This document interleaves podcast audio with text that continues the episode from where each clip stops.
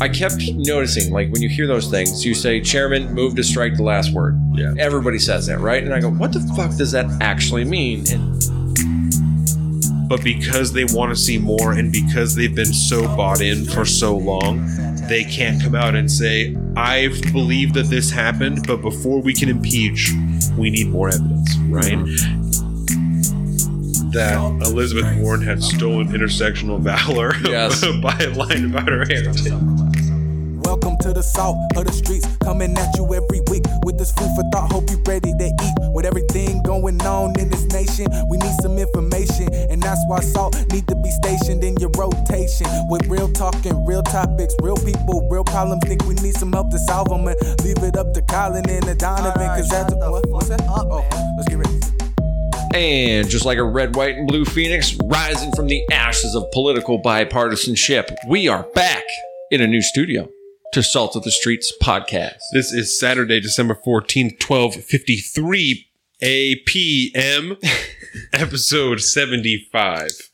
And welcome back, everybody, to the Salt of the Streets podcast, your one and only source for social and political commentary on all the weekly news, pop culture, and sports that you can handle.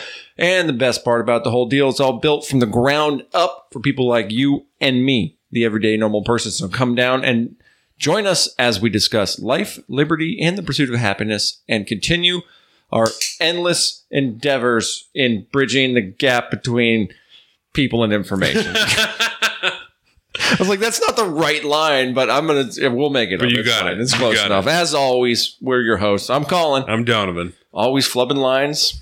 It's a good time. And this week, we're we're talking impeachment. We're talking 2020. We're talking mass shootings and gun control, and hopefully some Michael Vick.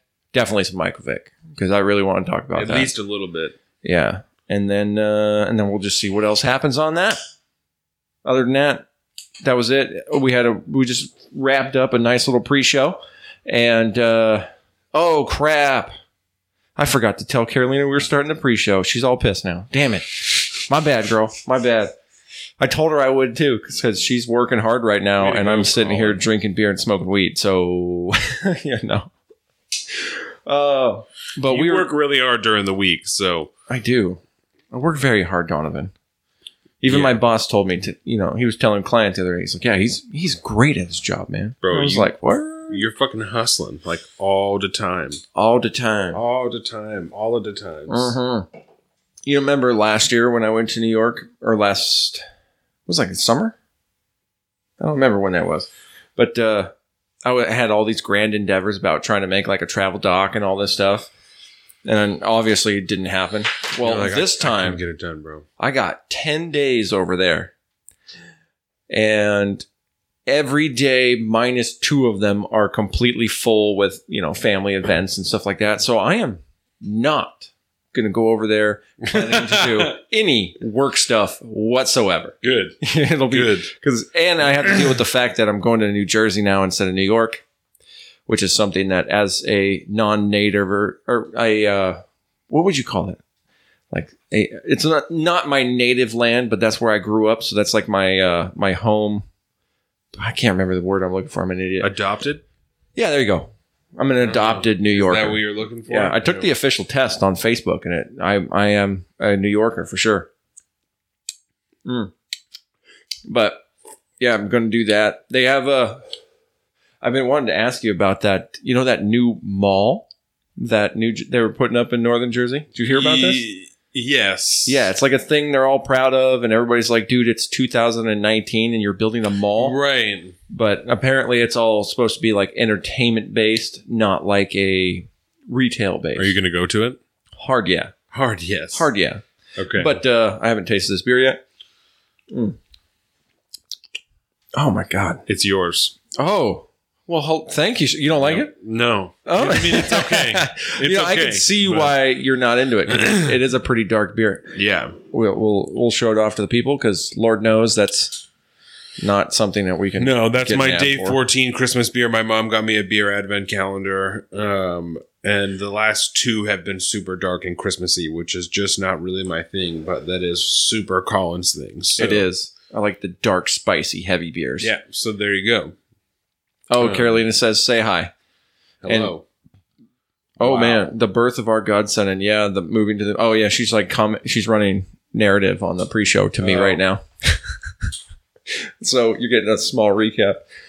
uh, well, how do we, uh, talked about Jersey. Can, oh I, can I have that green beer? yes, you. Oh yeah, no, you just have to go without beer, man. You gave it up. um, I was doing because I am going to North Jersey, right? Right. And we just had that shooting, which we'll talk about later in Jersey City. Yeah. it's less than three miles away from where I'm going to be at. That's And I was where like- you're gonna stay at. Yeah.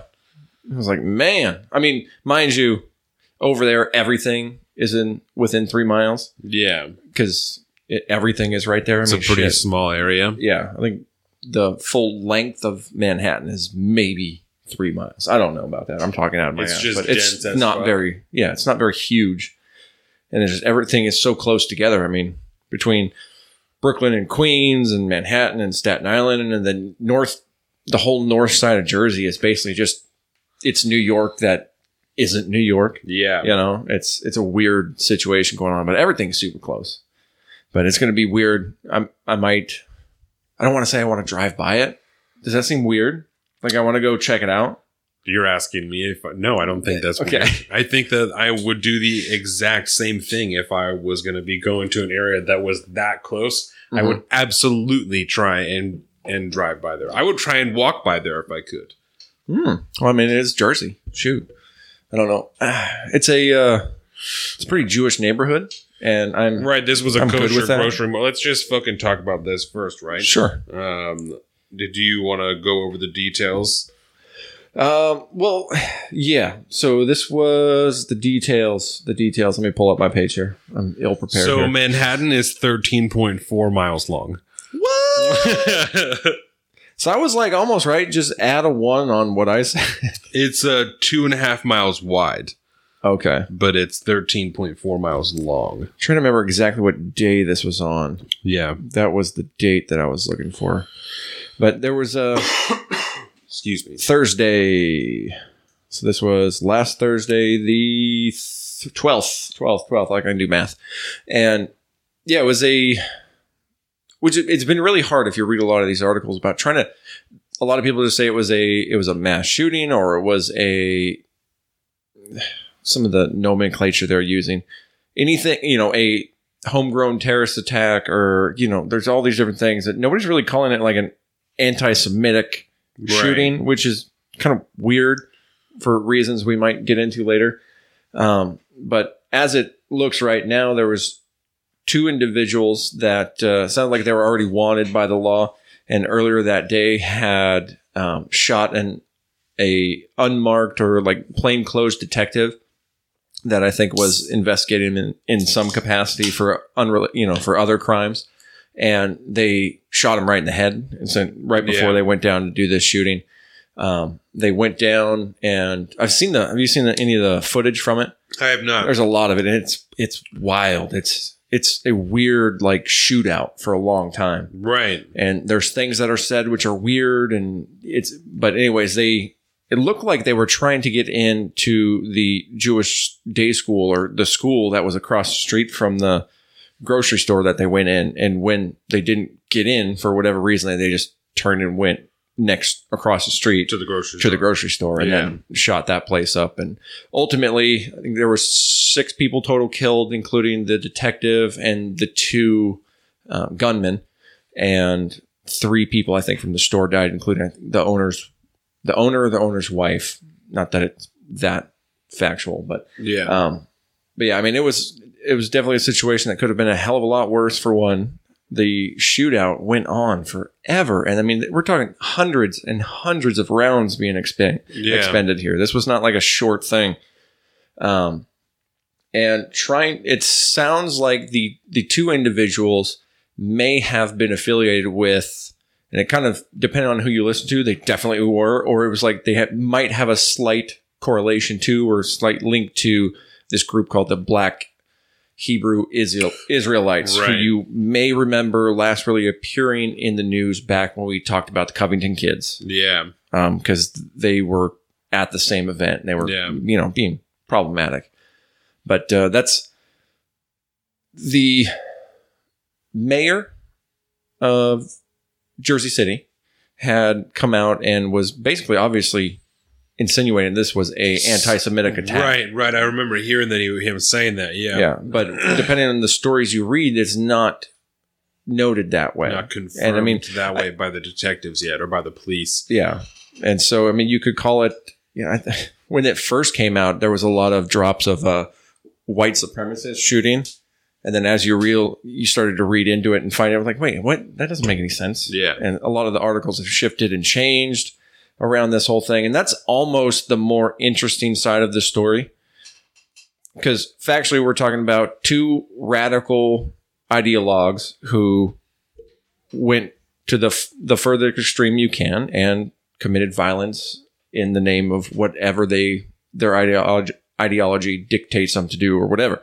And that's something that we don't we don't see uh we see it a lot. We'll just say that. It's it's almost like normal for mass shootings to be ideologically driven these days. Yeah, Like with Vegas, there was a weird one because nobody really knows why or anything like that. You know, and there's school shootings where you know it's like a bullying thing or like an antisocial Well, thing or well, just a random thing, anyways. especially with white supremacy. I mean, uh, the the CIA director, well, Christopher Wray, that's he's the FBI director. He he testified as much. I think it was like a year ago. Then you know he was talking about the different types of terrorism that they're looking into, and that homegrown terrorism, generally considered, you know, or generally turns out to be.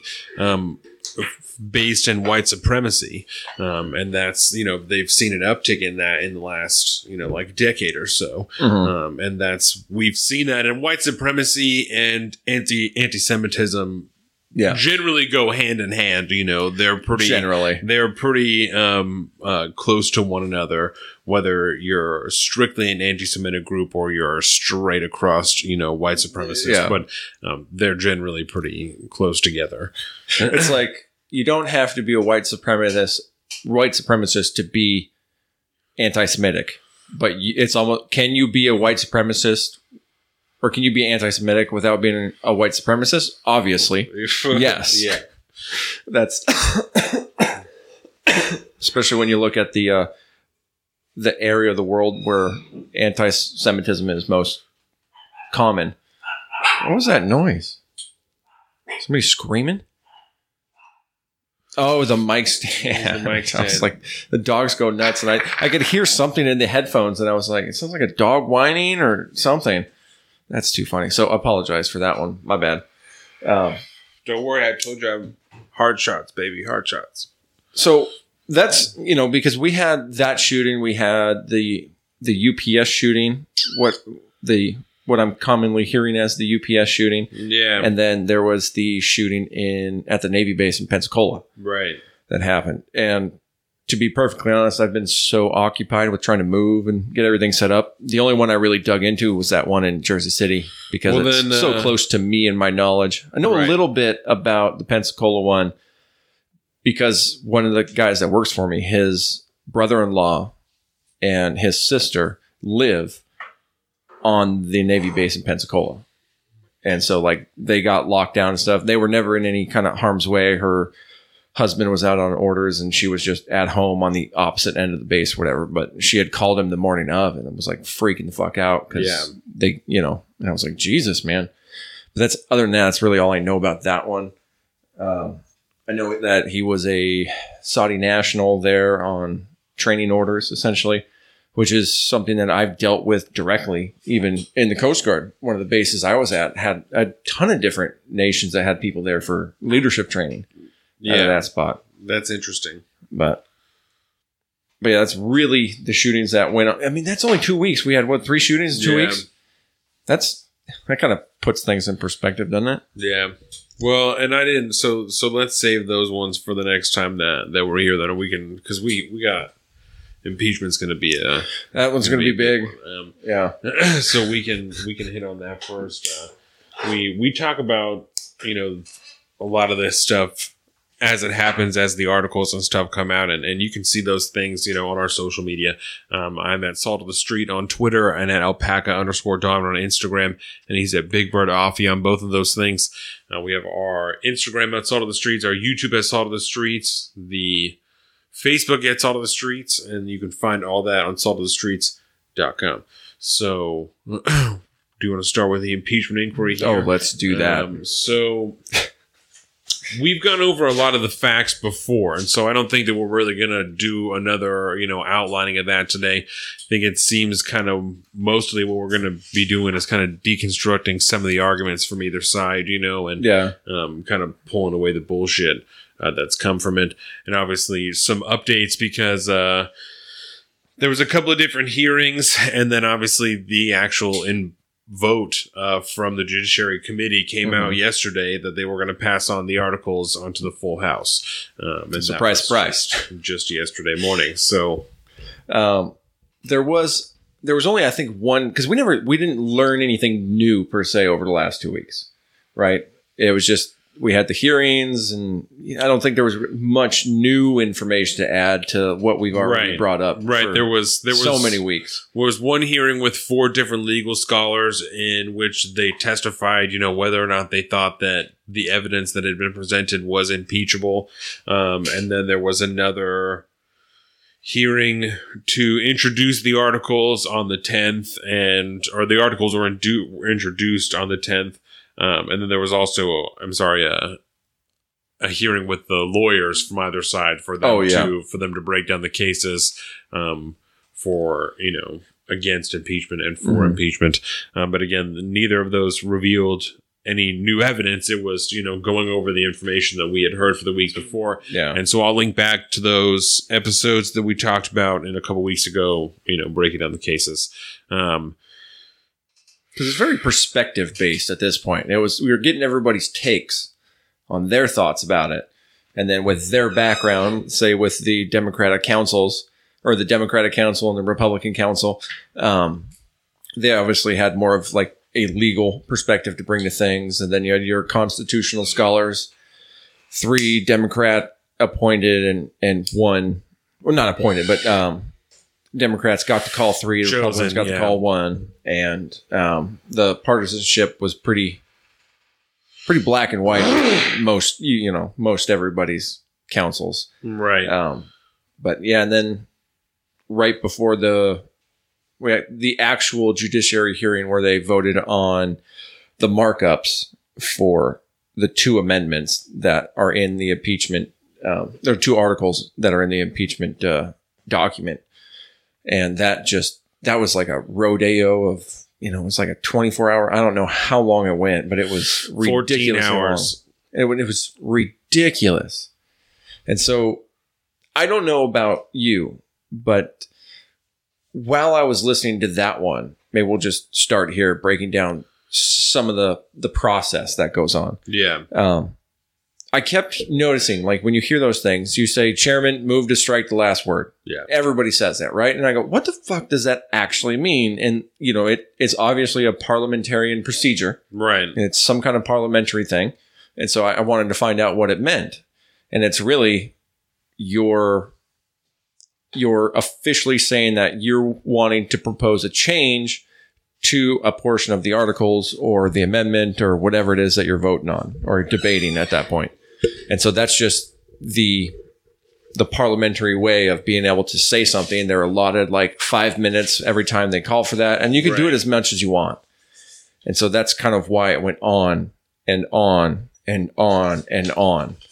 And so that was something that was kind of new that I've learned throughout this whole thing. You know, more of a curiosity thing because you hear it all the Yeah. time if you listen to C-SPAN as much as we do, and I've never really known what it's meant. And so that was that was something new that I learned this week about, and that's been one of the nice things about the impeachment process going through Yeah. and the Republicans' narrative throughout most of this has been the process is is this there's a screwed up process. It's a it's a sham process. Is one of their favorite words. So I go, okay, Right. so what's this really supposed to be like? And it's supposed to be whatever way the House Speaker wants it to be. Right. And that's one of those arguments that, that we were talking about that. Um, is they a lot of the Republicans keep talking about how there's there's no due process that's been given, you know, Yeah. and that's due process. We talked about this when the I believe when the impeachment inquiry was first like formalized, right? We talked Yeah. about the fact that this is not a legal process; it's a it's a political process, Purely. because- right? And so because it's a political process, the legal term of due process doesn't it doesn't it doesn't pertain to this right it doesn't apply to the situation right That's a And the- judicial process. right so the rules were made up in what was it house resolution 66 or whatever the fuck it is that they keep citing you know Yeah. that laid out the rules of how this impeachment inquiry was going to happen and there's no rules in the constitution of how this is supposed to happen It's- man i don't want to fuck with that No. it's getting too close to the bottom i don't trust it All right. Yeah, it's pretty much the down oil in there. but um so because there's no rules or procedures written out in the constitution it's it's up to you know whoever's in the house or whoever the leadership is in the house at the time so the due process argument not only doesn't apply because it's not legal but also doesn't apply because the president and his legal counsel have been given every opportunity to come and be a part of this process and, and have chosen not to. Mhm. And so all this rhetoric about, oh, the president hasn't even been able to be here and represent himself, hasn't even been able to be here and call witnesses or any of this stuff. It's when when this was decided, the president said that he wasn't going to wasn't going to involve himself in the impeachment inquiry. He wasn't going to play along with it. Yeah. So But I think happened on Twitter, yes, which surprise, yeah. surprise there. But um, but either way, he's he's still chosen not to. You know, I mean, we if we know when there is going to be a hearing in the House, then certainly the executive branch knows when there's going to be a hearing in the House. You know, Yeah, yeah. they know they have the opportunity to be there. I'm sure that there's a letter or something that's sent to the White House that said this is going to happen on this day. If you want to have legal counsel there, if you want to call witnesses, you know, to this, then and even not, dude. It's right, it's Washington D.C. Makes phone calls. You know what's going on. He's the president of the United States. He knows what's going Right. on. So yeah, the argument of the of due process or the president president. not having had the opportunity to to try and defend himself it's it's nonsensical it's Mhm. garbage and i've heard that in a couple of different places Yeah. um and it's it's I can just understand- it's a try it's just a way to try and attack the process you know to try and say that it's not fair when well, that's and that's what right that attack is. It's that's where that the what they're saying when they say it's a sham process. That's where that comes from. Is it? They do have a a point when it comes to saying they want to call witnesses too, and they're not being allowed to call the certain witnesses that they want for whatever reason. And again, it is the speaker's prerogative to not do that.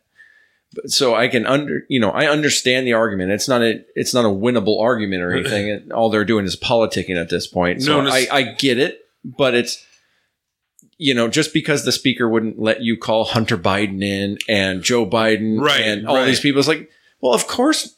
Why would they want that to happen? So let's talk about that for a second, right? Because the whole time that I'm listening to this, I keep thinking that, you know, when they're talking about the people they want to come in, Hunter Biden, Joe Biden, The people like that. whistleblower. Right. I don't, I don't, I truly at this point don't see the relevance with whatever happened with Hunter Biden and Joe Biden in Burisma. I don't see the relevance of, of how it applies to the situation.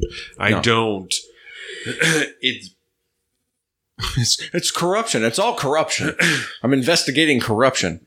Yeah, I, I mean, and not only that, but in in no way, whatever happened with Hunter Biden and Joe Biden in in the Ukraine, it doesn't justify any of the weirdness or whatever behavior is being testified that happened by people who worked in the Trump administration, right? Because Mhm. it's not weird Democrats that are coming out and are saying this shit, and even whatever would happen with a whistleblower at this point seems really kind of irrelevant because it it just sparked all these people came in and testified afterwards that verified what happened. So yeah, it it started this, but it doesn't it doesn't seem like it matters, even if the whistleblower does show up, Mhm. whoever they are. And you that's know, an argument were- that the they allegations they came out with were corroborated in the end anyway. So yeah, even if it was a partisan account that came out, right, a, a partisan person who a Democrat, that's because that is the that. that's their argument. I mean, you hear Jim Jordan spout that off a thousand times. Right. throughout this whole thing. And it's like, you know, this guy was a, you know, he was a partisan Democrat. It's like, well, who cares? Yeah. It doesn't matter if it was, okay, so if it was started in malice, it just makes it null and void, right? Uh, Maybe legally, but not politically, dude. That's Right. not how this works. And especially, I again, I would agree with that if if the allegations weren't corroborated afterwards by a bunch of people who worked in the administration, Mhm. and so then there's second an hand or argument of- not like the Right. the reliability of their information is however it's incredibly subjective but at the same time they're still corroborating that whole thing altogether and i mean these are people that the democrats are bringing in on purpose because they think that they're going to spout like the dirtiest things possible right. and they're recounting what they say and it's usually nothing i mean it's all weird They're- obviously we've right. talked about that a lot but you know i mean there's i don't know what the point in trying to pursue that angle is if you're going to try that argument and say that like the the whistleblower needs to come in so that we can prove that he's a partisan. Like everybody that's in this game in some fashion is a partisan in one direction or another. So regardless of whether he thought that this was a partisan hit job or not he's like well you know because of the way i think ideologically because i'm a hardcore leftist democrat whatever i'm going to try to take down the president. It's like maybe he was trying to say that but reliably or not like the people that do not do themselves any favors agreeing with what the whistleblower is saying Yeah. they're more or less corroborating that this stuff yeah. did happen. Right. We're trying to figure out whether or not it what happened was bad or not, or Right. how bad it was, or whatever the case. But like, that, why do we need the whistleblower? Right. I don't understand why we need the whistleblower, bro. because they're individually corroborating that stuff. All the people that testified, Bill Flay, Bill Taylor, Sondland, all these people that have come mm-hmm. in, Vindman, they're all individually corroborating this, this same, all these allegations, mm-hmm. right? And so there's a huge argument against these people testifying that it's hearsay, that they weren't the ones that were there and they don't have first account information. And again, I would buy into that argument if the people who did have firsthand information were were complying with the subpoenas and were coming in to testify, right? Mhm. But the people who would be able to testify firsthand about what happened, Mike Pompeo, all these people who work higher up in the in the administration, are not complying with the subpoenas that have been sent out by the House, Mhm. and so we don't have any way to get corroboration from the people who would have firsthand knowledge. Yeah. you know? Yeah, and that's right? that's another angle that I wanted to hit on this. Is that's the so maybe we should just go through the the actual articles one by one because there's only two. right. There's only two. the The two articles of impeachment are uh, um, abuse of power and obstruction of Congress. And the abuse of power has to do with, and again, I'll link back to these episodes so you guys can get more information because we're gonna we're not gonna do a whole bunch of the, you know, the We're not going to repeat everything right, again. you right. know? Um, but the abuse of power has to do with the phone call and you know allegedly trying to get the Ukrainians to open up an in or trying to get the Ukrainians to announce that they were going to open up an investigation into Hunter Biden and Burisma and you know make sure that everything was on the up and up. Mhm. Um, In the eye- in the In eyes of hip, it helping out his personal reelection campaign, which right. is and in exchange for you know for releasing the the defense money um, that yeah, the military aid for Right. Ukraine. right. So and then the second article of, of impeachment war is for con- obstruction of Congress, Yeah. right? For ordering the people who work in the administration not to comply with the subpoenas and not to come and testify. Yeah, and Um, yeah, to bring it back to the subpoenas, right? I and I understand this. I understand this method of argument to the point where I'm almost thinking this is the way I think about it. Um, as far as say an official, you know, an actual by the books impeachment when looking at the Constitution and in its entire context in that area, what they're really focusing on in the Constitution is the separation of powers. Yes. That's what all that it's breaking down that this is a this is the separation of powers. Thusly, it, it all lays it out from president on down to the judicial, and the fact that the president is telling his people not to comply with the congressional subpoenas is because they're trying to force a check and balance on the system. They're trying to check Congress's power by saying, no, we're not going to comply with this. And what does the judicial branch exist to do? To weigh in on conflicts of interest in the separation of powers. And so they're waiting, like when John Bolton said, I will comply with subpoena when, you know, when I hear back from the the the judge. You know, when a judge tells me I have to, I will, because he's wanting to make sure that this is a it's a it's for whatever intents or purpose. He's just trying to say, no, I don't want to comply with this. I'm going to make sure the courts sign off on it, and then I'll comply with your subpoena. So, So that's they're more or less trying to force a check or balance check by the judicial branch. So if they don't comply with the subpoenas, they will have to go to court and they will have to explain to the judge why they don't want to comply with the subpoena, why it's unconstitutional, blah, blah, blah. And then the judge is going to go, overruled. You're an idiot. This is not constitutional. Go testify. They go testify. Otherwise, they would be obstructing justice. So I halfway buy it um, because on the individual side, I can buy. it. I can understand an individual saying, "I'm Yeah, going to like wait for the courts to tell me," but Not when the you're way they're thinking. But when you're looking at no, but the argument, but the argument from the Democrats, right, is and one of the things that I truly feel at this point um, is. So let me start here, right? When I Hmm. was watching Nancy Pelosi announced that they were gonna that she was gonna have the articles of impeachment written up, right? Mhm. I had to write down.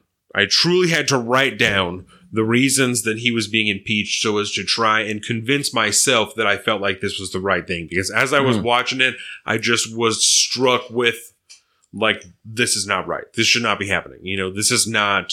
Um, and, and prior to that, I was I was pretty on board with what was going on. You know, Mhm. and I just when I was watching it, I was like, "That's this isn't it, right?"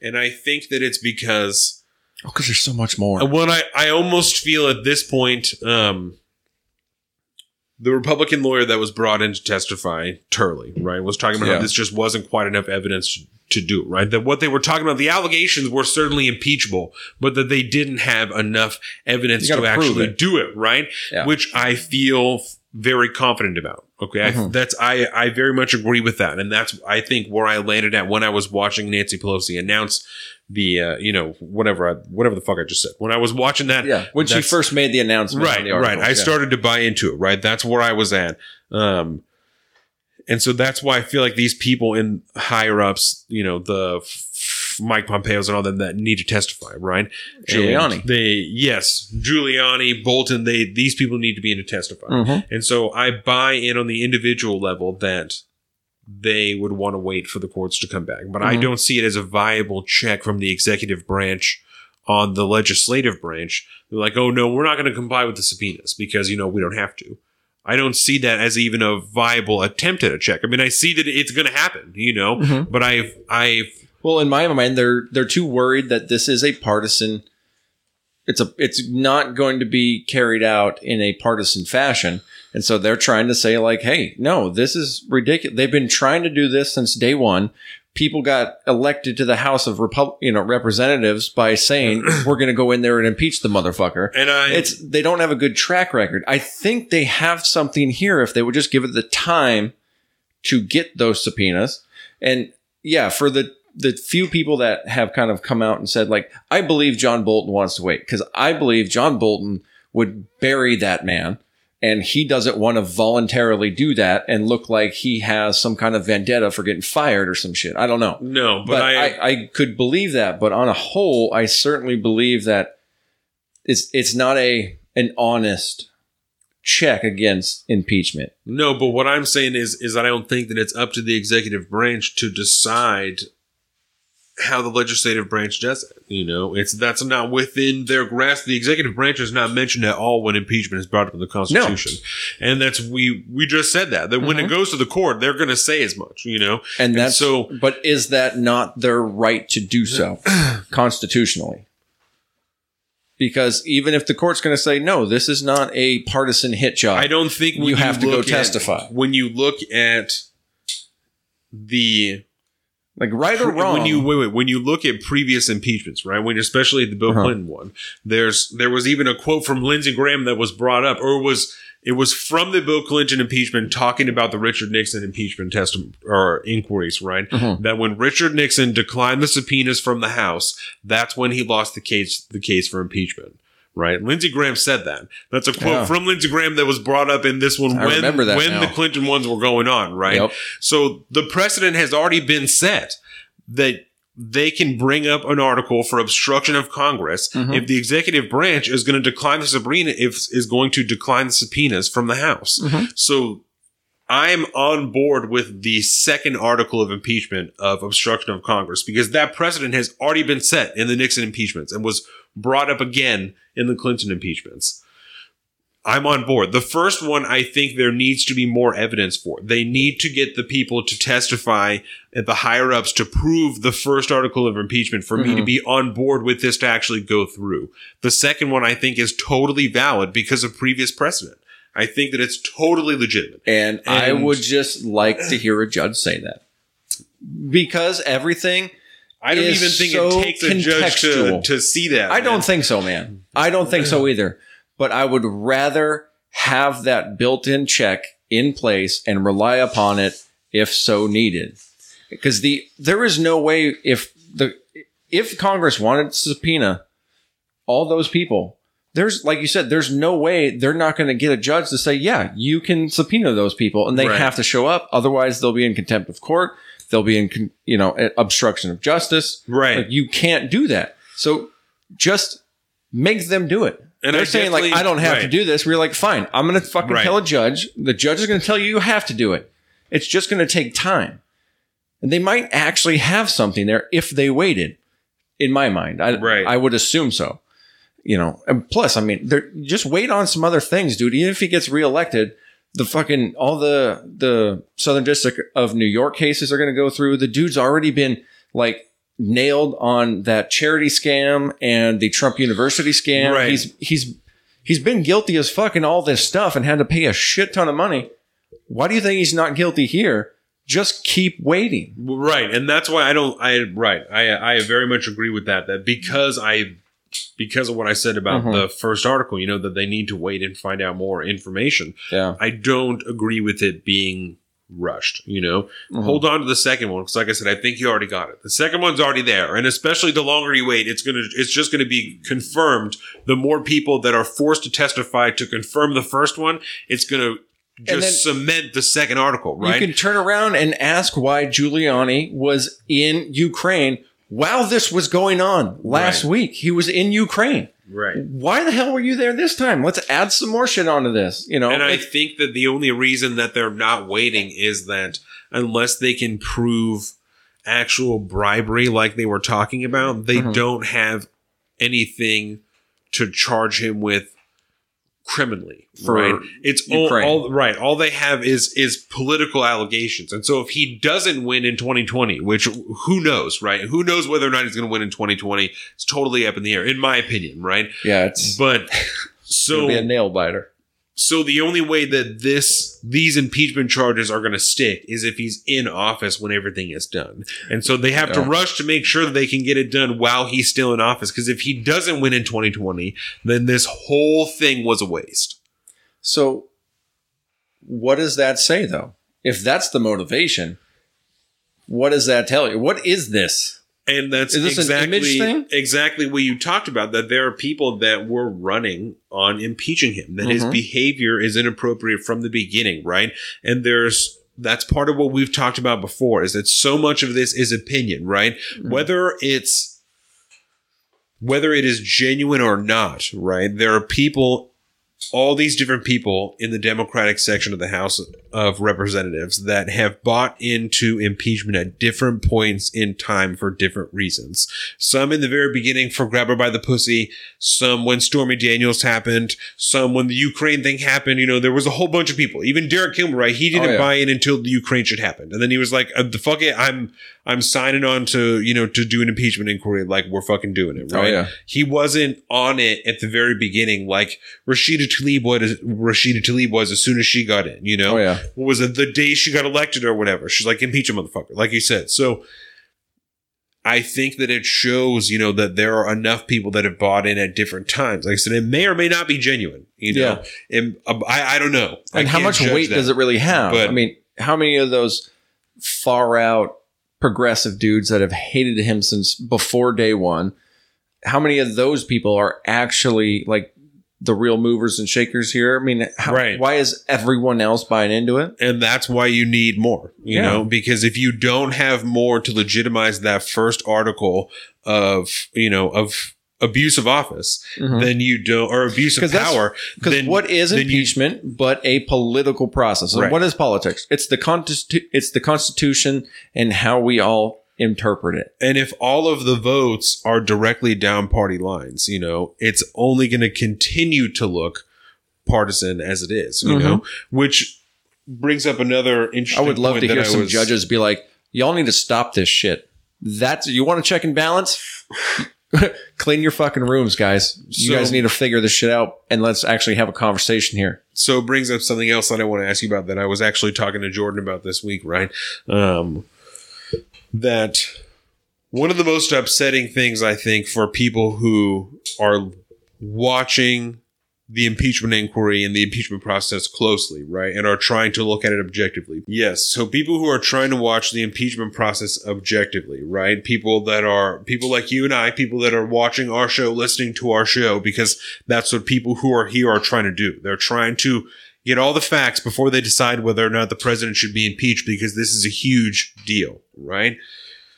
Part of the thing that's so upsetting for people who are looking at it like that is that we know that there are at least some members of the Republican Party that know that believe this but also want to see more. But because they want to see more and because they've been so bought in for so long, they can't come out and say, I've believed that this happened, but before we can impeach, we need more evidence, right? Mhm. And it's sad to see because they're not doing their jobs, you know, because they've bought into this narrative of Trump or whatever for so long and they're not willing to actually come out and be honest. They're not doing a justice to their constituents. They're not doing a justice to the country because whatever the split is of Congress and the House, you know, I mean, there's some like I think the last number I heard was 47% of people that are in favor of impeachment and 43% that are against it, you know, and that's not represented in in Congress right now. And so there's a, a huge amount Not of people close. not doing their jobs, you know? Yep. And it's so Or is it- incredibly frustrating. Yeah. Or is know? that percentage based off of population and location? You know, where do the because there's weight to district numbers and stuff, Right. which can complicate it. But I think you're generally correct, though. Yeah. I don't know what that would And I actually look that- like, but I think it's incredibly frustrating, you know, to Mhm. to know there's people on both sides. Um, well, I'm not even going to say I'm going to talk about the Republicans more because there are some Democrats who voted against the articles, you know, that said that they Yeah. that they weren't in favor of the inquiry. So I needed to find out how many because right, because so there was a, a good number of them that were in Trump districts and that had kind of like barely gotten a seat this last election, and there were some pretty battleground districts, and I'd be really curious how many of them, you know, Right. d- uh, So- defected, if you will. So there's at least some people in Congress that, for this reason, if not many others, you know, that we know they're not doing their jobs. Yeah, And that's extremely frustrating um, that Mhm. they are not willing to go outside of the party lines, you know, whatever the current uh, narrative is, yeah, and say, you know, this does look incredibly suspicious. And I do agree that it may be impeachable if we were to be able to find more evidence, because that's exactly what the Republican lawyer John or John Turley, whatever his name is, Yeah, Turley said. Turley. But there isn't. No one else is saying that. No one else who was even up there on the bench was saying that same thing. They were just saying that it was all bullshit. it's because he doesn't have to get reelected. You know what I'm saying? And so it's that's I think that's really all it comes down to. yeah, I don't think there's much more. Like, if you think about it, there should be a what would be seen as like a mass suicide on the Republican Party by just simply those people are like, I just want to know more. right. I just want to know more because this I don't. You're you guys are talking crazy. This stuff. It's like there's a lot of red flags to look at, but I don't see the bottom of that. You know, I don't see the factual evidence. I need. I want to find it. Can we? Can we find it? Yeah. You know, there's people out there like that, but with Trump being such a polarizing figure, there's so many people that are. They have. You know, there's Trump. Uh, what do they call that when he just drives you crazy? Um, no, man, I can't remember the thing, but you know, like Trump derangement syndrome. Trump derangement syndrome. Yeah, that's like people that are on like you know pretty hardcore, you know, solid conservatives like to say that about wacky leftists. But there's definitely an, an opposite to that. There's a pol- you know a Trump fanatic, you know, platform on Right. you know in one side of the constituency, and I feel bad for reps that want to do something right, but they can't say that in their district. Shit, they'd be seen as a, a Democrat lover or Yeah. whatever like that, and that that's almost even sadder to me than them doing it purely for you know scummy political reasons and just Right. trying to get reelected. They're both bad, but it, it's like I almost feel for him trying to get reelected and be like, well, I guess I guess I got to sign on if I want any support next year when I need to run. Right. I got to sign on. Which is interesting. There was I don't remember. Um, this is a little bit of a side topic, but I don't remember what he was being interviewed on. But Ted Cruz was saying that he was going to introduce a term limits bill. You Mhm. know, and I think that that's really interesting. You know, that he said that his intent obviously was to try and cut down on partisanship. You know, that there are too many people that are just focused on being elected and they're not just doing their jobs. And that's something that's been brought up, especially in like the libertarian type community. You know, Oh, the- yeah. you know, the more moderate conservative community, people that are just looking, and especially more moderate Republic or uh, Democrats, liberals, you know, yeah, yeah, Yeah. Democrats um, that are you know looking at term limits so that people will be more beholden to the constituents instead of whoever is funding their campaign Mm-hmm. next year. You know, And th- and there's a lot of things like there's a lot of strings attached to that. That's not something that we can easily just be like, well, yeah, duh. There's pros and cons, and it it definitely should be weighted. But it, man, it is, I think, almost a necessity to try to look at seriously Yeah. for sure because it's like yeah it, it takes a lot a long time to do a lot of different things in congress anything major that happens should take a long time you know you should go through multiple elections running on you know certain issues to make sure that you get a good lay of the land over time but i don't know if you just if you don't have that like it, you almost need a little bit of a safety net so you can ride things out for because being a rep is ridiculous. Two years, right. you got to run again. It's like, man, that is rough. You're basically you get like maybe a year in office, and then you actually have to go campaign for a year. Well, that's I think you know I think if you're doing it right, um, and this is you know obviously I don't apparently know what the fuck I'm talking about, but I mean, we ain't Congress like- people. seems like Derek Kilmer has a good way of doing it in where he's doesn't seem like he's out campaigning all the time, but he's doing community events and like Mhm. sending out, you know, newsletters and shit to always show that he's here doing things in the community. Almost as if that's like the way you should campaign, not just standing What on I'm a bully saying. pulpit and having a fucking rally. What I'm saying. So he's yeah, he's not doing rallies and shit. He's out doing town halls and then doing small, you know, Kilmer in the community or whatever it's oh, called, Oh, yeah. where he's going to small Fourth of July and- parades. You Yeah. know, he goes down and cooks pancake breakfast at the Kingston Yacht Club for Fourth of July. What I'm saying. Dope. I What dig I'm that guy. I don't dig all of his ideas, but I dig him as a human being, Yeah. which I think is important. Yeah, it's so ultimately to get back to what I was. Oh my! Shit. Oh, microphone down. We might have to take a quick break. Welcome to the salt of the streets, coming at you every week with this food for thought. Hope you ready to eat. With everything going on in this nation, we need some information, and that's why salt need to be stationed in your rotation. With real talking, real topics, real people, real problems. Think we need some help to solve them, and leave it up to Colin and the Donovan, cause that's what, what's that? Up, Oh, let's get ready. Charging. Good. We're charging. We're fucking. We're getting juiced up. And we're back. As always. Yep. Microphone fell off the old uh, desk here. Scared the shit out of me. This, this is a uh, this is a Virgin studio. This is a desk that's in the wrong place, and some. I mean, these microphone clips are barely hanging on. Like halfway. Yeah. Yeah, it's like you got to line it up just right, otherwise it ain't going on there. Yeah. Yeah. So it'll be uh, it'll be fun to create a new studio, though. I'm I'm excited about it. I got a lot of big plans for this little space. It's gonna be so good. Although my skylight problem now is a it's a new problem. I got to figure out how to open that thing. Yeah. I want to be able to open my skylight. Just hit that thing with a with a blowtorch, get it red hot, and then press it. You know, up into Make my own socket. Yeah, just press it up into that. Yeah, I don't know if this room is really built for for like a hot kiln like that. Or just a blowtorch. You know, I could get. uh My brother's got a forge on the back of his truck. no, Dude, I mean, do it in like five minutes. You don't need Stick that. it in there, molten hot, and just bloop. you could just as easily get a blowtorch on top of a little can of propane, and that would do the job. Do they? Does Elon Musk still sell his uh, blowtorches? Probably not. Because I would do it with that in a being heartbeat. really extra right now. It doesn't need to be this extreme, but I guess yes, it could I could be go if get a wanted. little cold. Actually, I've been wanting to get one of those little blow torches for the kitchen. Actually, for brown and stuff like that. And that's it's no different than what you would buy for like that little.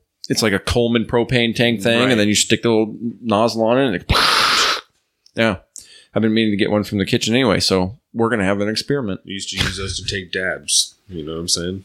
Jesus, high powered dabs, bro. That's like that's how it's done. That's just Mm. uh, that's Yeah, no, you're right. I've seen videos of people taking dabs Yeah. before. A lot of people do that. yeah. Because you got to heat like the whole. the dish whole- thing, right? Yeah, the whole Or is it- deal. The whole, yeah, whole deal. It's too much for me. I can't handle. nail. It's too involved for me. That's just because you're new to the game. If you had been in it for like as long as these people have, you know, I don't know, man. You would be on it. You know, I have a vaping equivalent to that. Exactly, and Right? it's the same. It's the same. I was idea. super into that, and when I was super into it, man, I I was rolling my own coils, buying. I was buying imported super organic cotton from Japan, Yeah, and doing all this crazy stuff. And then I, I just, I didn't have time for that anymore, and I switched to the Juul. Well, this is not as involved as that. You know, it doesn't. You don't have to be building shit, but that's It's true. I'm not gonna blow the glass on my own, on my own. No, no, people rarely do. The, the good nails are quartz. you ever blown glass before? I've always wanted to do that. No, like, make some cool shit. I think it would be cool. It's an interesting skill. Well, especially like as somebody that smokes a lot of you know weed, you see a ton of like amazing like just glass artwork. Yeah, It's like, dude, somebody made that by hand. That's crazy out of glass. How do you do that? I might have blown it once when I was a kid, like on a field trip or something, going to like Amish village or whatever. We don't have Amish villages out here though, do we? No, I don't think so. Yeah. When I was in the Northeast, people could relate to the same kind of experience. We'd go to like Pioneer Village, Yeah, but like they went to Amish Village because there's Amish people out there. yeah. There's Is there no Amish like- people out here? No, I don't think so. Well, I guess there's not a lot of like giant think farmland. the most of those people are like, like uh Dutch. Uh, Yeah, right. Right. You know, like native shit like that. So, yeah, that's not really. There's not that many of that shit around here. No. Norwegian. That's what we got. Yeah, we are Vikings, yeah. Yeah, and they don't do shit like that. No, So, no, we just have they're down for electricity. You know, they're all cool with that. Oh yeah, definitely. Um, no, but we definitely have like the Lewis and Clark villages, you know, and stuff like Yeah. that, where you can select the little forts that you can still go to and Oh yeah, shit like that. You like know? the Revolutionary War forts. And Yeah, stuff, yeah. Well, We Revolutionary War? No, no frontier shit, like you said. Yeah. it's, it's yeah. that stuff. So, yeah. We know what we're talking about. Post revolution, bro. Westward was like, well, that's way Yeah. after. that. Come on now, dog. it's not my fault, man. Yeah. I've been looking at get. I need to get this this book. Fucking Joe Rogan's been talking about a lot. Um, oh, what's it called? Under the something moon or something like that, or the sun. But it's all about um, the Apache and these people that get kind of like kidnapped by Apache warriors, and they're like brought into the tribe, and like they they like they're like immigrants to the tribe, forced immigrants. You know, they marry off and like have kids and just become you know part of the tribe and and I don't remember what it's called. Crap. Um, but he's been talking about that book a lot, and I'm like, ooh, that sounds like right up my alley. I love that kind of stuff, man. called. Yeah. Empire of the Sun Moon or the Oh. Summer Moon. Empire of the Summer Moon by C.S. Gwynne. Oh, that guy that he just had on there. Yeah, and, And so I that's- is just that- started listening to that. So that's why he had that guy on there, is because he's been Yeah. talking about that. He's been book. talking about it with like over the last few weeks, and I, can you imagine like having that amount of I power? just want to talk to this guy. Yeah, Yeah. like you're so big and so important that whatever you're interested in at that time, you're like, man, I want to, I want to talk to the guy. I want to meet this guy. I'm just gonna find the guy that does it the best. Yeah, be like, hey, do you want to come on? Or like, I think in this case, because I just started that actual episode, it was like his publicist heard him talking about um, the show on the podcast or something, and then like their the audible numbers that they had like shot through the fucking roof Yeah. and they were like number one in like history on audible or something like that for a couple weeks because joe was talking about it and so then they ended up connecting and getting on the show it was pretty cool Yeah. short episode, hour and a half. Kind of a bum, bummer about that. A lot of the ones with, especially like more famous people like Edward Norton, you know, and shit like that. Yeah. Those ones are a little bit shorter. Some of them are longer. Like every time Kevin Smith comes on there, they're like you know four hours long. Or. Yeah, So, that's because the, they do the same thing. yeah. You know, they they love that long form talk where they sit down for like four hours and talk. Um, but he, I think Ed Norton did like an extra twenty minutes compared to like people like Bernie Sanders. I think, Yeah. which was cool because it was that was a really good episode. But that would, be, it's so wild that he can have that power and not even really. I don't know. Like he knows he has that power, but like he tries not to. Doesn't know. like recognize it. You yeah. Know? But like, wouldn't that be just so dope? Be like, God, I wonder who made all of these beers. Wow, made by this company. Hey, let's call them up. Like, we'll just find that guy. We'll just Yeah. bring him on here It'd be so wild. one day. Colin. Mhm. One day. All right, so back to impeachment. Yeah. Do you have more that you want to say on impeachment? I mean, not really. I mean, you know, my stance on it is I'm glad it's happening. I just wish it would be running longer. Yeah. I, I don't like this whole push through thing. I had heard on, I think it was Shapiro's radio show the other day that um, Mitch McConnell won't try to even call Giuliani in, or the Democrats won't try to call Giuliani in during the Senate side of it. But I, how truthful that is, I don't know. Regardless of who said what or who reported what from the Hill, I'll, believe it when I see it, type of stuff. But but once we get going from here, they're talking you know, probably trying to vote on it, I think, this coming week. And then Mitch McConnell has laid out he's uh, he's kept the entire calendar month of January open for impeachment. Yeah. So everybody's kind of waiting and ready for it. They still got to vote on it in the House, and then we'll we'll roll, and then it'll be impeachment time.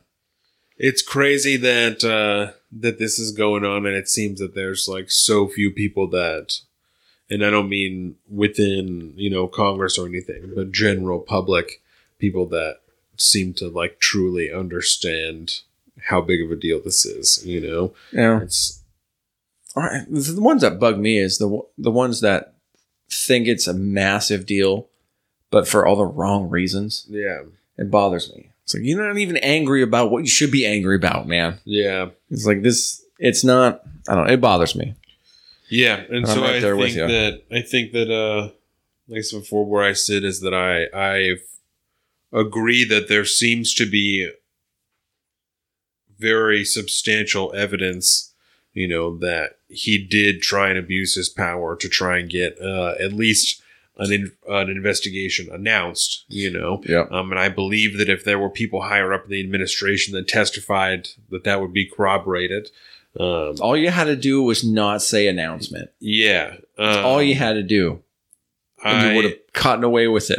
I also just don't think that it's a very valid argument that you know there's a like a lot of people saying that Gordon Sondland presumed you know they're like oh well he said that he presumed you know that this is what was going on but again if you have 10 other people or 8 other people that are saying that they were all on the same page I don't understand how there's any validity to an argument that Mhm. oh well he didn't mean that just everyone who worked under him was doing that Mhm. you know but that's he didn't say that and he didn't tell anyone else to do that but everyone who works on the third level you know if you're talking about the president and then like Giuliani, Pompeo, Bolton, right? It's this, it's this third level of people, the Marie Yovanovitch, you know, the, uh, the Bill Taylor, Gordon Sondland. Mhm. That's this third layer of people. If you're saying number one never told anyone in number two to do anything like that, but everyone in number three just happened to be doing all of that, or it happens to be saying that that's what's going on, I don't understand how that's a valid argument. You know Yeah. that they're just acting alone. I mean, I guess that there's. I guess there's some precedent for that in the past in the administration, you know, when you're talking about the Mueller report, that the only reason that he didn't get totally tied up in obstruction is because the people underneath him weren't listening to him, you know. But for that to be true, then you would have to say that the people in that second tier, you know, are the ones that were deciding they were going to try and get this investigation going. You know, that the president never said it, but all these people that, but John Bolton himself said that he wasn't going to have anything to do with it. So then again, you're talking about Rudy Giuliani, you know, and that's I think an extremely improper way to be handling foreign policy. It Yeah, certainly dude. is to the up to the discretion up to the discretion of the president, but that's an extremely inappropriate way to If be you were- foreign policy. if you were cohegent enough, if that's a word, if you It were is. smart enough, does that cohegent? I don't know. Whatever. You if you were smart enough, you could probably make a a probable cause case for impeachment. Logical and consistent. Boom. Oh, coherent. but oh, I think coherent. Coherent is a word. Okay. Cohesion is probably what I was trying not to say. But anyways, you could make that argument if we were talking about say I forgot the point I was trying to make. Shit. I'm sorry.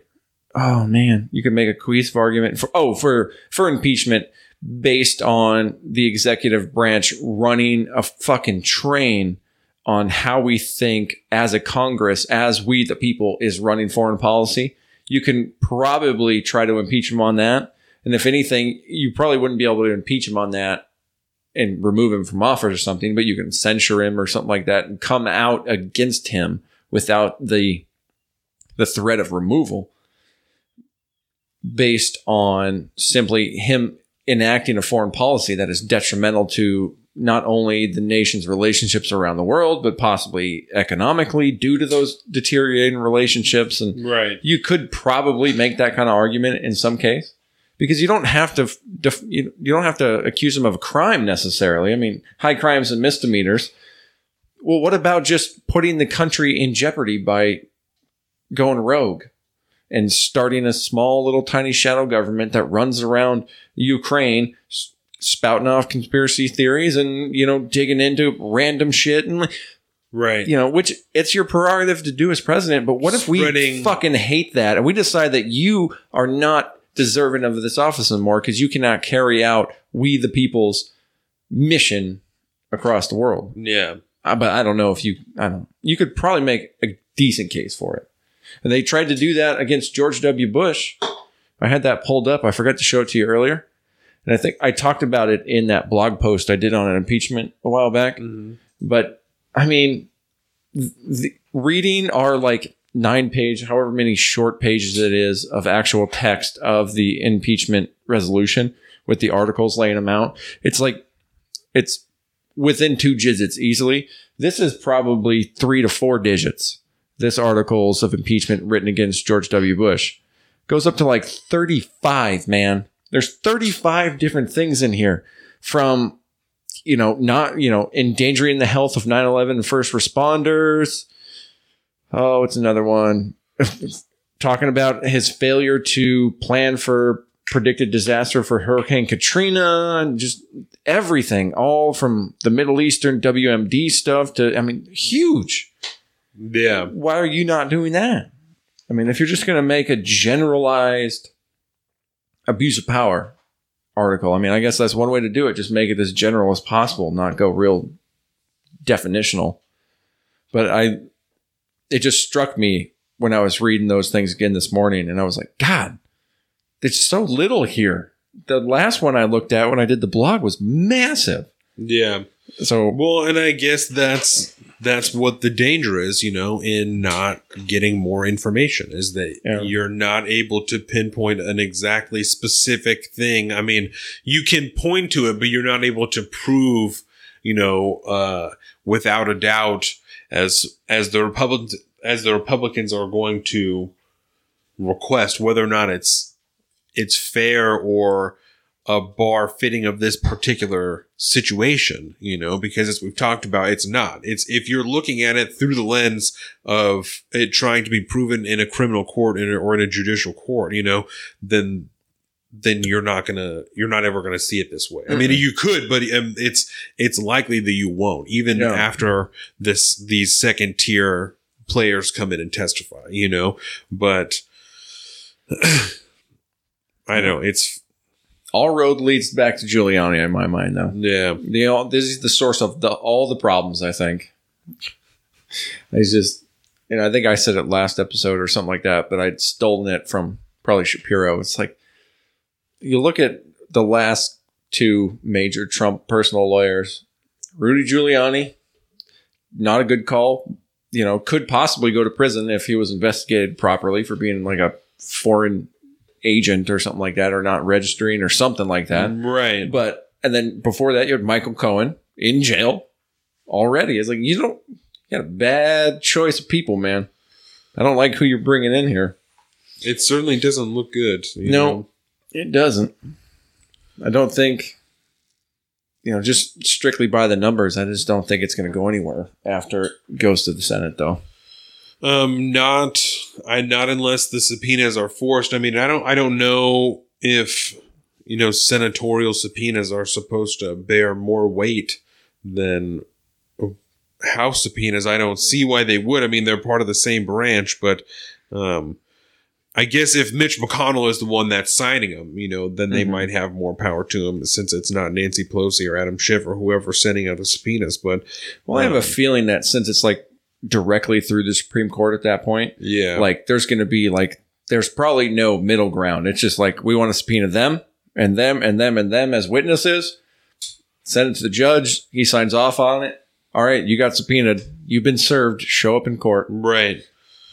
You so know, I have a feeling that's the way it is. I think don't that it depends, you know. But if you said that they're Mitch McConnell's not likely to call too many, you know, people to testify, then you know, Then what's is he that confident already that it's just going to be nothing sheerly on partisan lines? Has he secured his his votes already? yeah.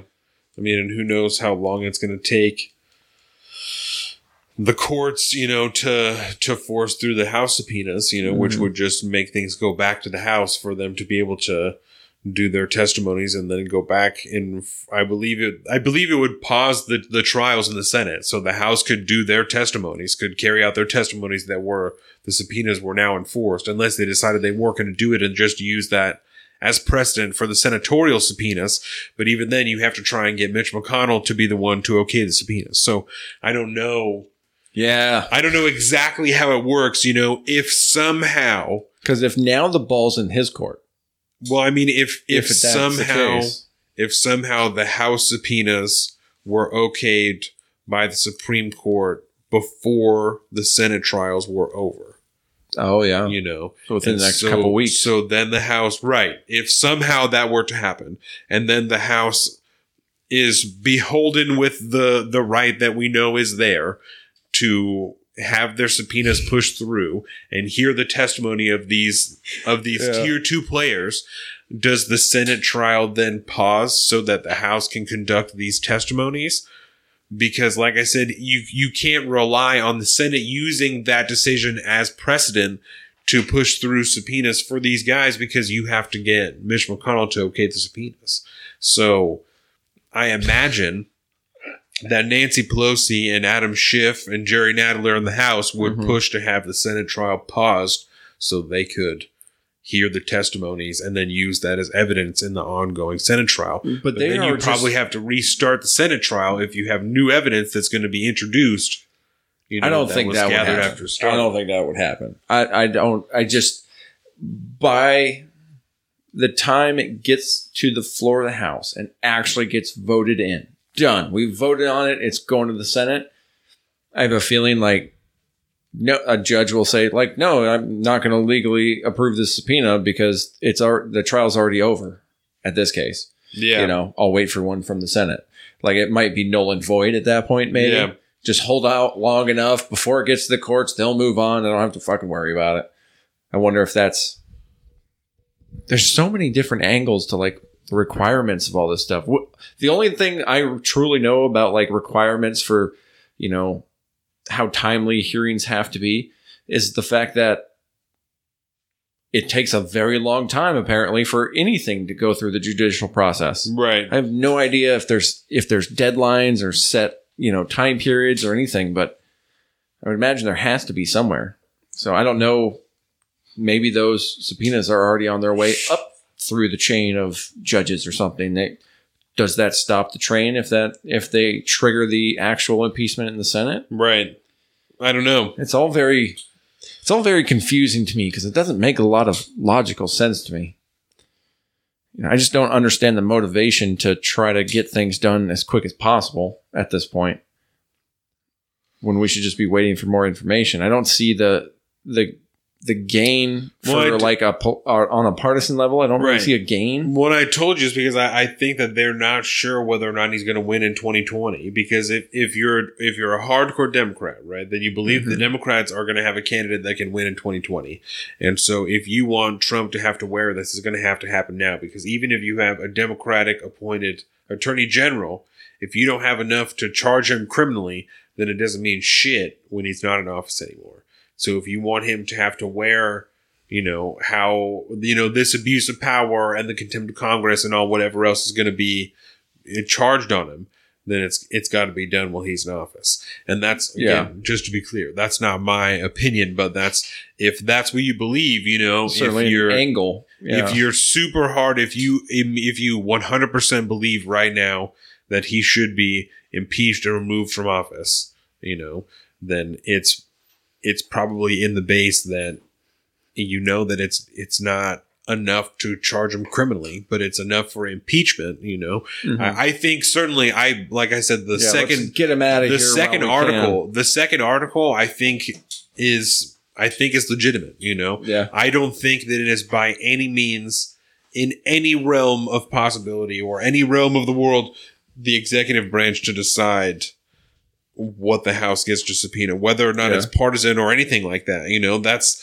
I think besides the point. It's not up to the executive branch to decide that. You know? I I Uh, agree with you on that point. I don't But know. I if- don't. I don't. I don't if- totally agree with you on the entirety. I think they have the right to do it, but I don't think. I think this. I'm just going to leave it at that because I like the fact we don't fully agree on a certain aspect of something. Yeah. You know, because it's very rare nowadays. Well, and I don't, like I said, I, I guess I couldn't argue that they don't have the right to do it, you know, but I don't know what the point is if you can immediately, if you know that it's, that it's going to be turned over. I don't know what the Mhm. point is. Um, it, Yeah. it doesn't, it doesn't seem like it makes any sense to me to, to try and, yeah. I know, Yeah. because to me, it seems like you're opening yourself up to possible impeachment because it, that seems not seems that's unconstitutional. It is if you look at the way that it's set out. You know, it, it like I said, the executive branch is not mentioned anywhere in the Constitution. So to try and argue that they have, they're not, sorry, let me, they're not mentioned anywhere regarding impeachment in the Mhm. Constitution, right? So to try and argue that they have some say over how the House conducts their impeachment inquiry, I think is a, is unconstitutional. You know, so you're hey, you're, you're setting yourself up for a second article that I don't know if alone is enough to impeach someone, but certainly coupled with whatever the fuck else is going on that you're trying to to obstruct this. You know, Mm-hmm. that's your that's just a, a tacked on charge you know it's it's like running from the cops when you're already in trouble you know Well, let me it's ask you just this another question. charge like that This is going to be the perfect for- segue. This is going to be the perfect segue. Just okay. So, and don't judge me for the inaccuracy of this statement, but it's a perfect segue. So, if that's the way you truly believe, right? yeah Well, then when Jay Inslee and the fucking AG Ferguson decide that your 15 round capacity magazine is now illegal, yeah it is now illegal for you to own that. You shouldn't have that, but you're not going to turn it in until the cops come knock down your knock down your door because it's unconstitutional in your mind. I know that's not right because that's not the way the bill is actually being written, but Right. You know, you, you do you get the constitutional point I would make? Certainly. What, like re, in reality, I agree with you. I want to know, you motherfuckers. We don't have to like impeach and impeach right now. This is still this should still be inquiry.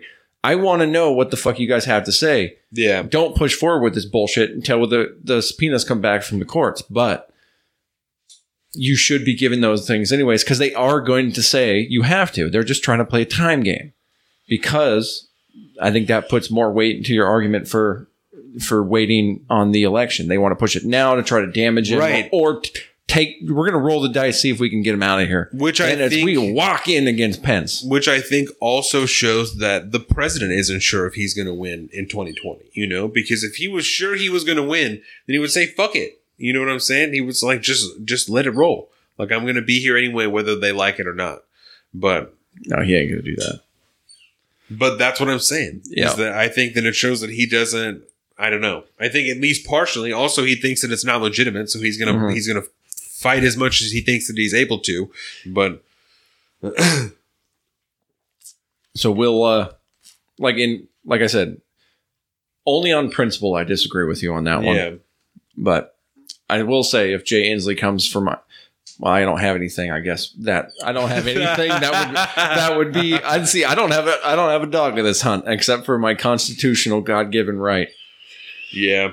Um so do you know the absolute status of that? I was pulling some up some articles about Um, the, no, they just they announced that they were directing, let you know, the uh, the legislature. yeah, to to try and look into some type of bill that would ban semi-automatic rifles. Mhm. Um, and We didn't talk about this as a topic, did we? um, Am I throwing I you under the think bus I just no no no. I just said local legislation. As I, Okay. so I I I vaguely mentioned you know this particular thing, but um, I Well, think cool. it was Well, I might be able to fill you in a little bit. I think it was just Thursday um, Mhm. that I read the first article that it was that day that Yeah, it was the, that Jay Inslee and the Attorney General had said, like I said, that they were directing the legislature to look into a bill to ban semi-automatic rifles, you know, like AR-15s and, and Mhm. the like, um, as well as high-capacity magazines, anything over ten rounds. yeah. Um, there was so- there was three aspects that he was calling for: the high cap round, high cap, high, high capacity magazines, anything over ten rounds, and then it was the they were defining assault weapon as any Right. semi-automatic rifle with at least, one military aspect, Yeah, and you're not muddying the waters any less, man. Right. You're not clearing this up at all. You're trying to. You're just gonna muddy it up again. And then there was one more. Um, I think I was just banning the ownership of those, or something like that. and But also there was three of them. the- also for background checks for ammunition. uh, yes, that was the other one. The ammunition background if the federal government were to open up the the NICS, the National Instant Background Check System, if they were to open that up for ammunition sales, then we would already be on the list for having people do background checks for ammunition. Because currently they don't allow you to use it for ammunition sales. Mhm. But if they were to somehow change it federally, then we would already be full on database. Yeah. They know you have a gun. They know where you live, and they know how much ammo you have. Yep. which you know i mean whatever i guess i don't know the, the state's gonna go it's gonna do what it does we live in washington state who knows which way that's gonna go Yeah. whether or not i have a feeling the legislation will pick it up i'd imagine they're there we have a pretty far left legislature in washington state these days Oh, I don't know. This is the second petition I've seen for, um, you know, an impeachment of Jay Inslee in the last six months. Uh, so i signed one this morning this is the second one that I've signed in the last six months. So I'm not sure. You know, um, I've also seen a bunch of people come up, you know, running against Jay Inslee in this next election, which I believe is in 2020. So, yeah i think Um, so so I'm not sure that Jay Inslee's even going to be in office come 2020. i hope Um, not There's going to be, I think, a whole slew of people that are not in favor of infringing on people's civil liberties. That well, are- I mean, you got that whole Washington separatist movement that popped up again recently. Remember Yeah. that? So Any, this is our side of the Cascades. That's your side of the Cascades. Stay Yeah. out of our business. I can certainly assure you that I will not be partaking in that particular um, piece of legislation were it to come up. No. Um, and I'll definitely be. Well, I think there was a, gl- a grandfather clause in it. Yeah, was just no more new stuff. Be investing prior to you know any Mhm. implementation of Because it's just not right, man. It's, it's literally counter to the entire theory. The one theory that is truly valid of the Second Amendment is the fact that it's meant to protect you from the government.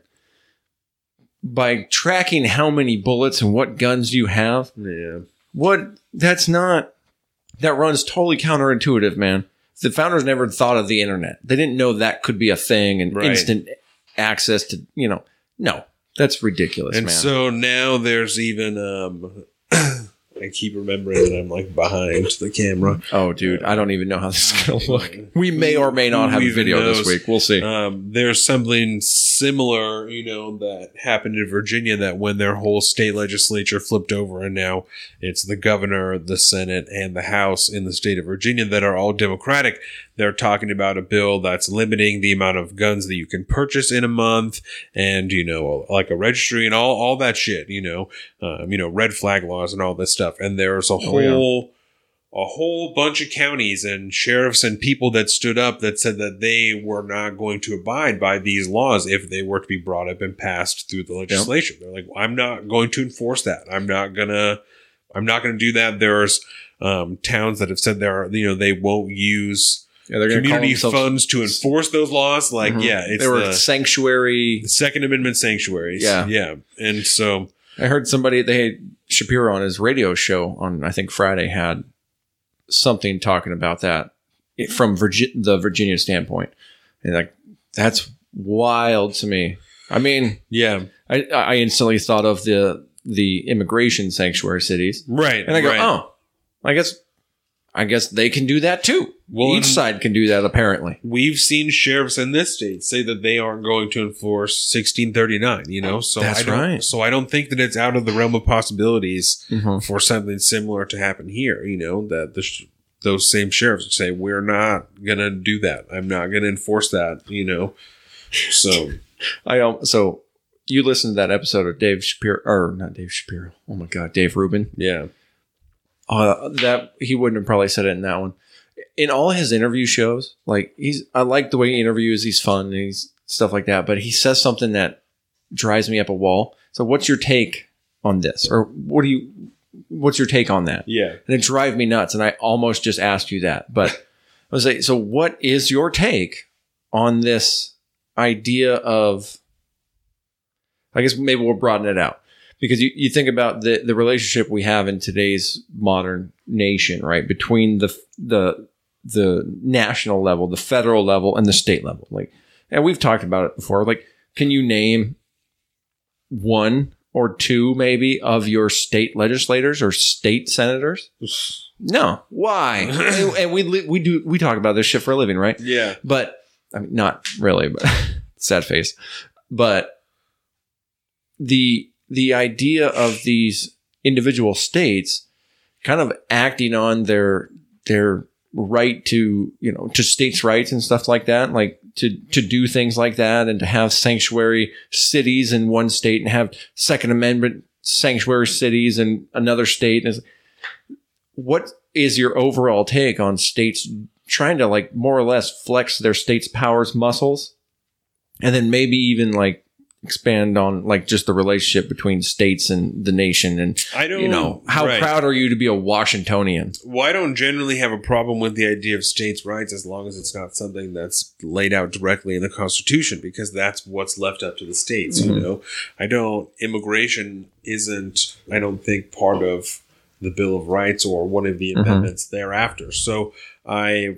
Whether or not I agree with sanctuary cities, you know, I think that that's a little more open for debate because that's not something in their right maybe it's it's more arguably, you know, but when you're talking about again something that's not just an amendment, but in the Bill of Rights, you know, Mhm. I know I have a hard time laying that out for states' rights, you know, um, to decide how they're going to interpret the idea of the Second Amendment. Uh-huh. Um, I don't think that that's and that makes so that I think brings up another question is the difference between something that is like a constitutional question versus something that's like just a federal law question, like the le- legalization of cannabis. You know? right, right. You know, where does are the two one and the same essentially? You're challenging that the federal authority, whether it be constitutional or legal.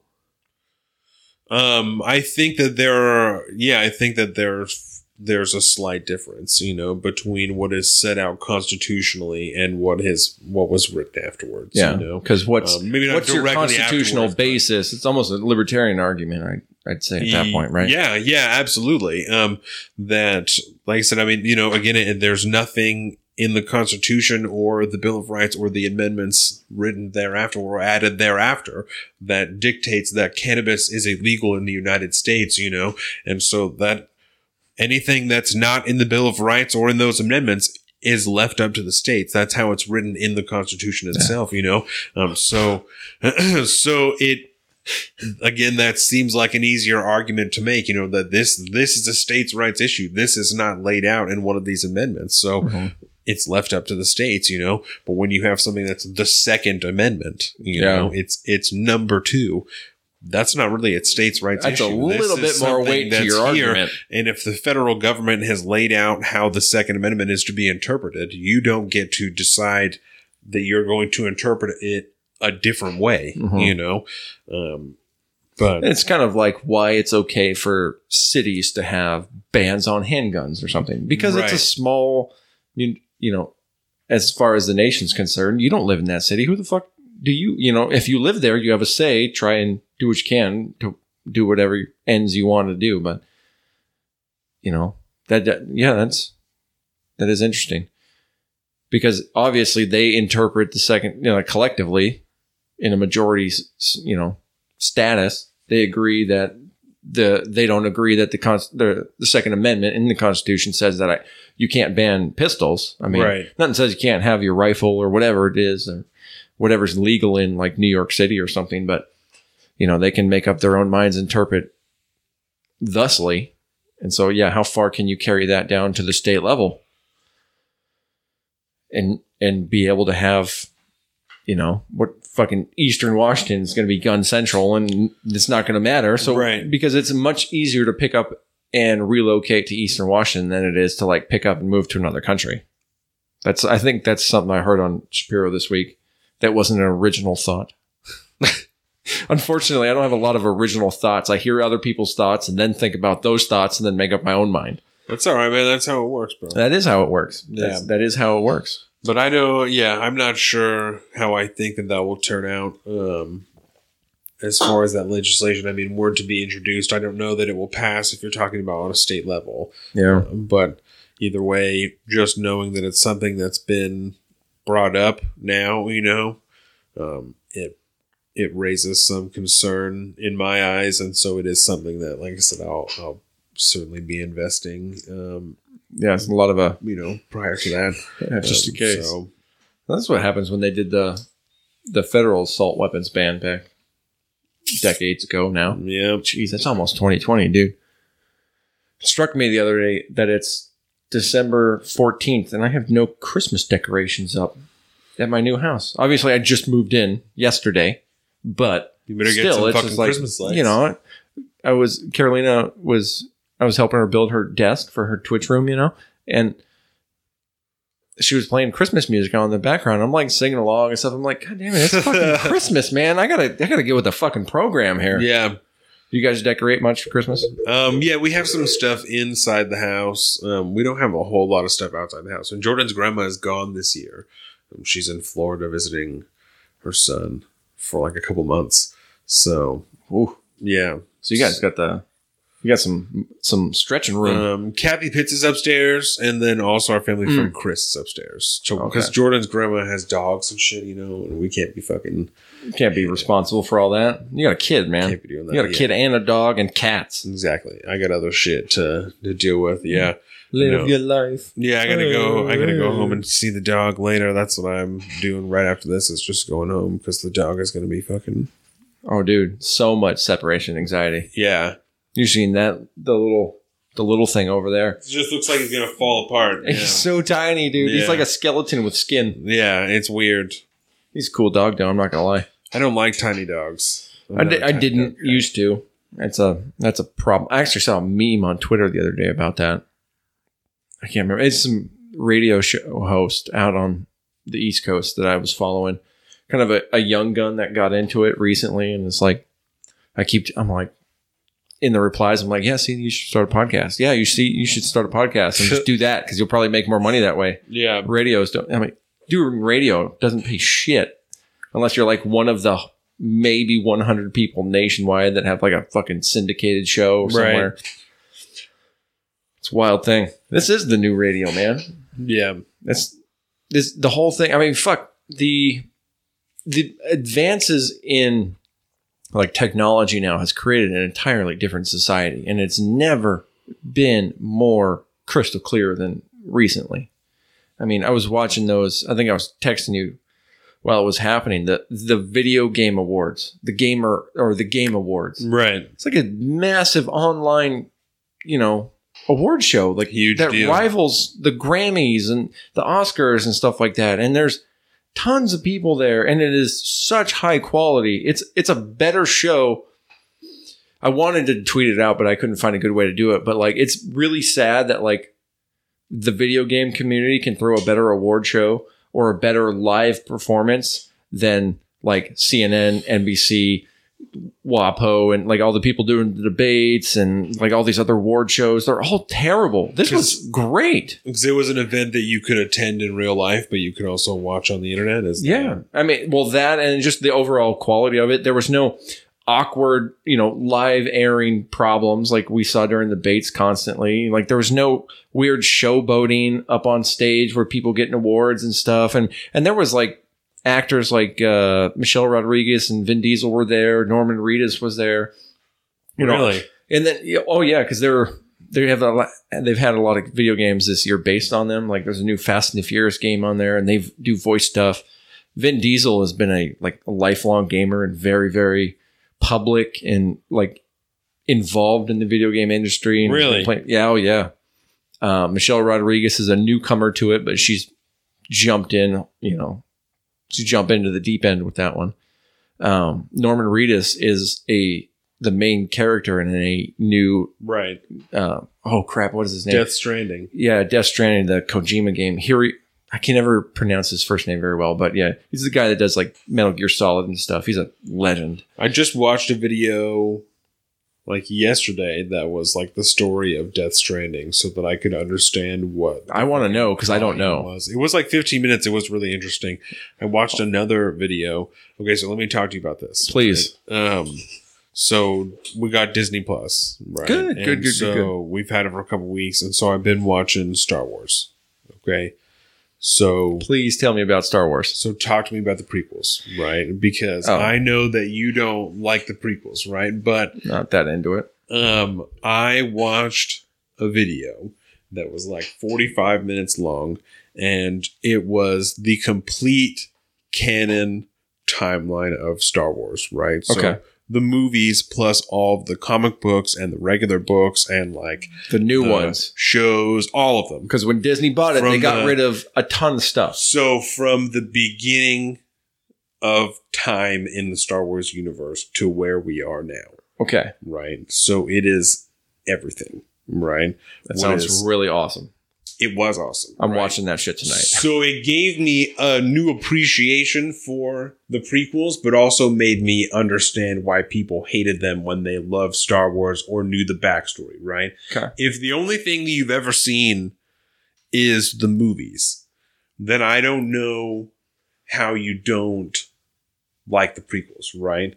Uh, Because, I mean, I understand that they look shitty, but they were also made the best that they could at the time. You know, Yeah. like, it's not like they were just cutting the budget and they're like, oh, fuck it, we, you know, we'll just fix it in post. They truly, at the time, they looked really good, you know? Mhm. So I understand watching Oh, yeah, them, definitely. watching them now, they look like shit, you know? But at the time, they were, they were sick. That is, right? yeah, that's never been So- one of my beefs. Um, but just watching that video made me understand why people could hate them because they don't represent what I think is a fantastic fucking storyline of like what's going on with the Clone Wars and shit like that, Oh, and like how all that's set up. Like it's a way bigger deal than how it's presented in the movies, and that's so I understand that, you know. But there's a lot of people who just talk about the way that they look and stuff like that, and Mhm. Jar Jar Binks is annoying as fuck character, so I get that, you know. That's Who cares? um, yeah, that's a thing that happens. yeah, My that's honestly my beast with the prequels is that I think they relied too heavily on the fact that they it looked cool because Yeah. it did. It was they were gorgeous films, and they st- I I still think they are. I mean, especially for the time. Um, but it's like little young baby Anakin Skywalker like could not act to save his life. The guy that became you know Hayden Christensen as Anakin Skywalker was Yeah. just it was more or less the acting and Terrible stuff like acting. that. It It, was just hard to get through for me. Yeah. like the storyline and all that. I I'm all in. You know, I still watch the prequels now. I'm Yeah. not. I'm not one of those people for sure, but they are definitely garbage compared to the rest of them. no. There's this You know. awesome video. Mind you, there are some like moments even in the older ones that you're like, dude, that's you know, that's hokey Yeah, with some of the acting. You know what I mean? So it's not like it's really that different. Just some of them are better than others, and then right. of course now we've entered into a whole new realm. You know, the, I think Rogue One. You've seen that one? Yes, Yeah, Rogue One is like is probably the best new Star Wars film. I love that that movie. they made. That one was really good. Dave Rubin doesn't like that one. Why? I don't know why. What do you not like? About apparently Rogue he's One? talked about it in some of his direct messages or something like that but i haven't i haven't gotten into it but i, I can't get on that one. He did an episode semi recently with uh, the chairman of the fcc ajit pai. Yeah, dude you remember when the we were talking about net neutrality and all that and talking about ajit pai and all this good shit? Yes, like watching him on Dave Rubin, you should watch that because you find out who he is more as like a person. He is the goofiest, nerdiest, like well-meaning person who I think has like a, a good end goal in mind for a lot of things. I just maybe the way he was going about net neutrality and stuff was weird, and but it, I highly suggest that episode because it it brought a whole new light light to me about who Ajit Pai is as a person. yeah. It was very enlightening. Well, and that's fine. I mean, there's a lot of people who are good people, but then also do terrible shit in their jobs. You know, so and it's that's one of those like, well, maybe you know the means was good, but the way it went down probably not so good. Like Yeah. you meant well, but the road to hell is paved with good intentions, as they do say. yeah. But yeah, Star Wars, I'm a fan. How, wh- how, where are you at on Mandalorian? Um, I think I've watched t- two episodes of The Mandalorian. Like you know, he, he finds the little the baby. It's not. Well- it's not Yoda. But, okay, No, so let me- everybody calls it Baby Yoda. Right. So let me ask about the Mandalorian, right? Because is that is the main character? Is he supposed to be Boba Fett, or No. he's he's a different? Boba Fett's dead at this point in time. Right. Oh, right, right, right. So Yeah, okay, this so is after Return of the Jedi. The It's after that. Okay, yeah, this is set in between six and seven. That's what. yeah, more Oh, or less. I think it's like 30 years after Luke blew up the second Death Star, Yeah. and so like the Empire is in total ruins, and Okay. you know that's why like you meet in Homeboy in an alley, and you know, which was dope by the way. I like this little separatist type thing, like we're the last standing Roman legions or something, trying to hold Yeah. out, and got stormtroopers and shit around this one guy who was like a a leader. Uh, I, I I'm really digging the storyline Yeah. and the whole like tribal nature of this Mandalorian tribe. I know I'm I'm sure there's a lot of like old canon, like the stuff that's not canon anymore, all those old novels about Boba Fett and bounty hunters and stuff. I'm sure there's I have no idea what the Mandalorians were or any of that stuff, but what I'm getting now, I'm loving every second of it. Yeah. I'm loving every second of it. Well, I sent you the video that I watched. Oh, thank you. Hey, look, there it is. there it is. What's up, man? Yeah, you should peep it. It's it's very good. Oh, I definitely will. Yeah. So, do you want to talk about uh, the Inspector General's report? Yeah. Uh, yeah, sure, a little bit. I know a little bit about it. We well, so I mean, it's it's okay. I've heard different things from different people, obviously. Well, so Michael Horowitz, the inspector general, put out another report, and this one was on an investigation on the investigation into the Trump campaign. This is the old investigate the investigators line. Right. And this report, we we've talked about a separate inspector general's report before that was into Peter Strzok and Lisa Page and the investigation into the Clinton campaign, right? And in that investigation, it was found that there was bias in the individuals who were conducting the investigation, but it did not interfere with the actual investigation, right? Mm-hmm. And so essentially the same thing was found in this one Yeah. that the people who were doing the investigation into Carter Page did have bias inside of them. They didn't like Donald Trump. They didn't like, you know, all these things that were going into it, but it didn't interfere with what was going on.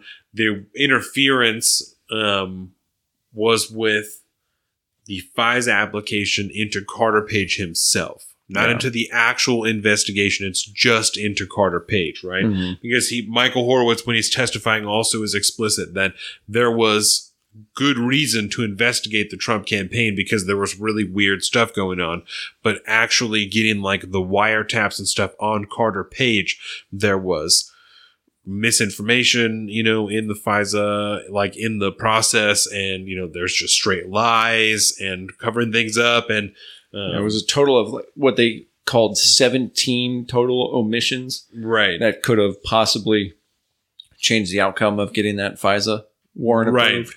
including one of them including making it look like he's a russian agent Yeah. in which he's actually a spy on the russians for the united states um, and so they used this to get a wiretap on him to try and get information about the trump campaign Yeah. um, and so I believe that the people who I watched most of that hearing, um, and the people there did a really good job, especially Lindsey Graham did a, I was proud to see that he had done his job. Jesus Christ.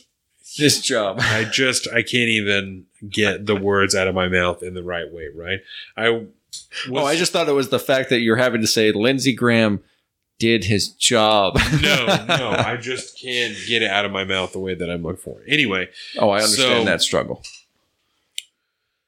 Lindsey Graham, right, did an excellent job making sure the people understood that it wasn't a conspiracy within the FBI, right? Mhm. This isn't a confirmation of the president's conspiracy theory of a deep state, right? It's just that there were some bad actors within the FBI. Not that the FBI as a whole is like a shit show, you know? Yeah. Which I think is really important. And I was happy to see that that conspiracy theory wasn't pushed forward anymore, you know, within this hearing. Yeah. Um, because Which I was slightly worried about. yes, But given Horowitz's outcomes beforehand, I, you know, I wasn't too worried about it. But I, Well, I was kind of half expecting it to have some kind of fucked up tilt. I mean, and I'm thank God, didn't. thank God for Michael Horowitz because he seems to be the one person within the administration or anybody involved that's actually objective when he's Yeah. doing his job and just collecting facts. Yep. And so he's being honest that like, yeah, there's a lot of shit that doesn't look good. You know, he also said that there's said there's people in other field offices that lean the exact opposite way, you know, that are strongly in favor of Donald Trump but it's the same thing, you know. But it, that mm-hmm. also doesn't have anything to do with this particular report. So I'm not reporting on the FBI as a whole, you know, or the people that work in it, or their political leanings, or anything like Yeah. that. I'm only looking at the people that did this particular investigation involving Carter Page and these FISA warrants and the courts. And so it was like, I don't know, the one hearing I've seen in a really long time that wasn't a total shit show. Yeah. And I was like, this is really well rounded and expertly explained. I It was, was- super happy about it. Yeah, it was very strange to me to listen to Lindsey Graham open up and then have Dianne Feinstein make her opening statement and then like more or less have them agree on things. Very it similar was things. Very strange. You know, their their perspective on things were different, but like they agreed on the same things, which Right. was in today's world is very, very rare Yeah. and yeah, the whole I listened to, you know, I I listened to the whole thing, but you know, I'm kind of in and out. I got the earbud in all day, but then I'm also working and taking phone calls and all that, so I, I miss a lot of it. But Well, I think that everyone should listen to that. I mean, because it was so well rounded, you know, because Oh, yeah. it was so unbiased. I think that everyone should listen to that particular hearing.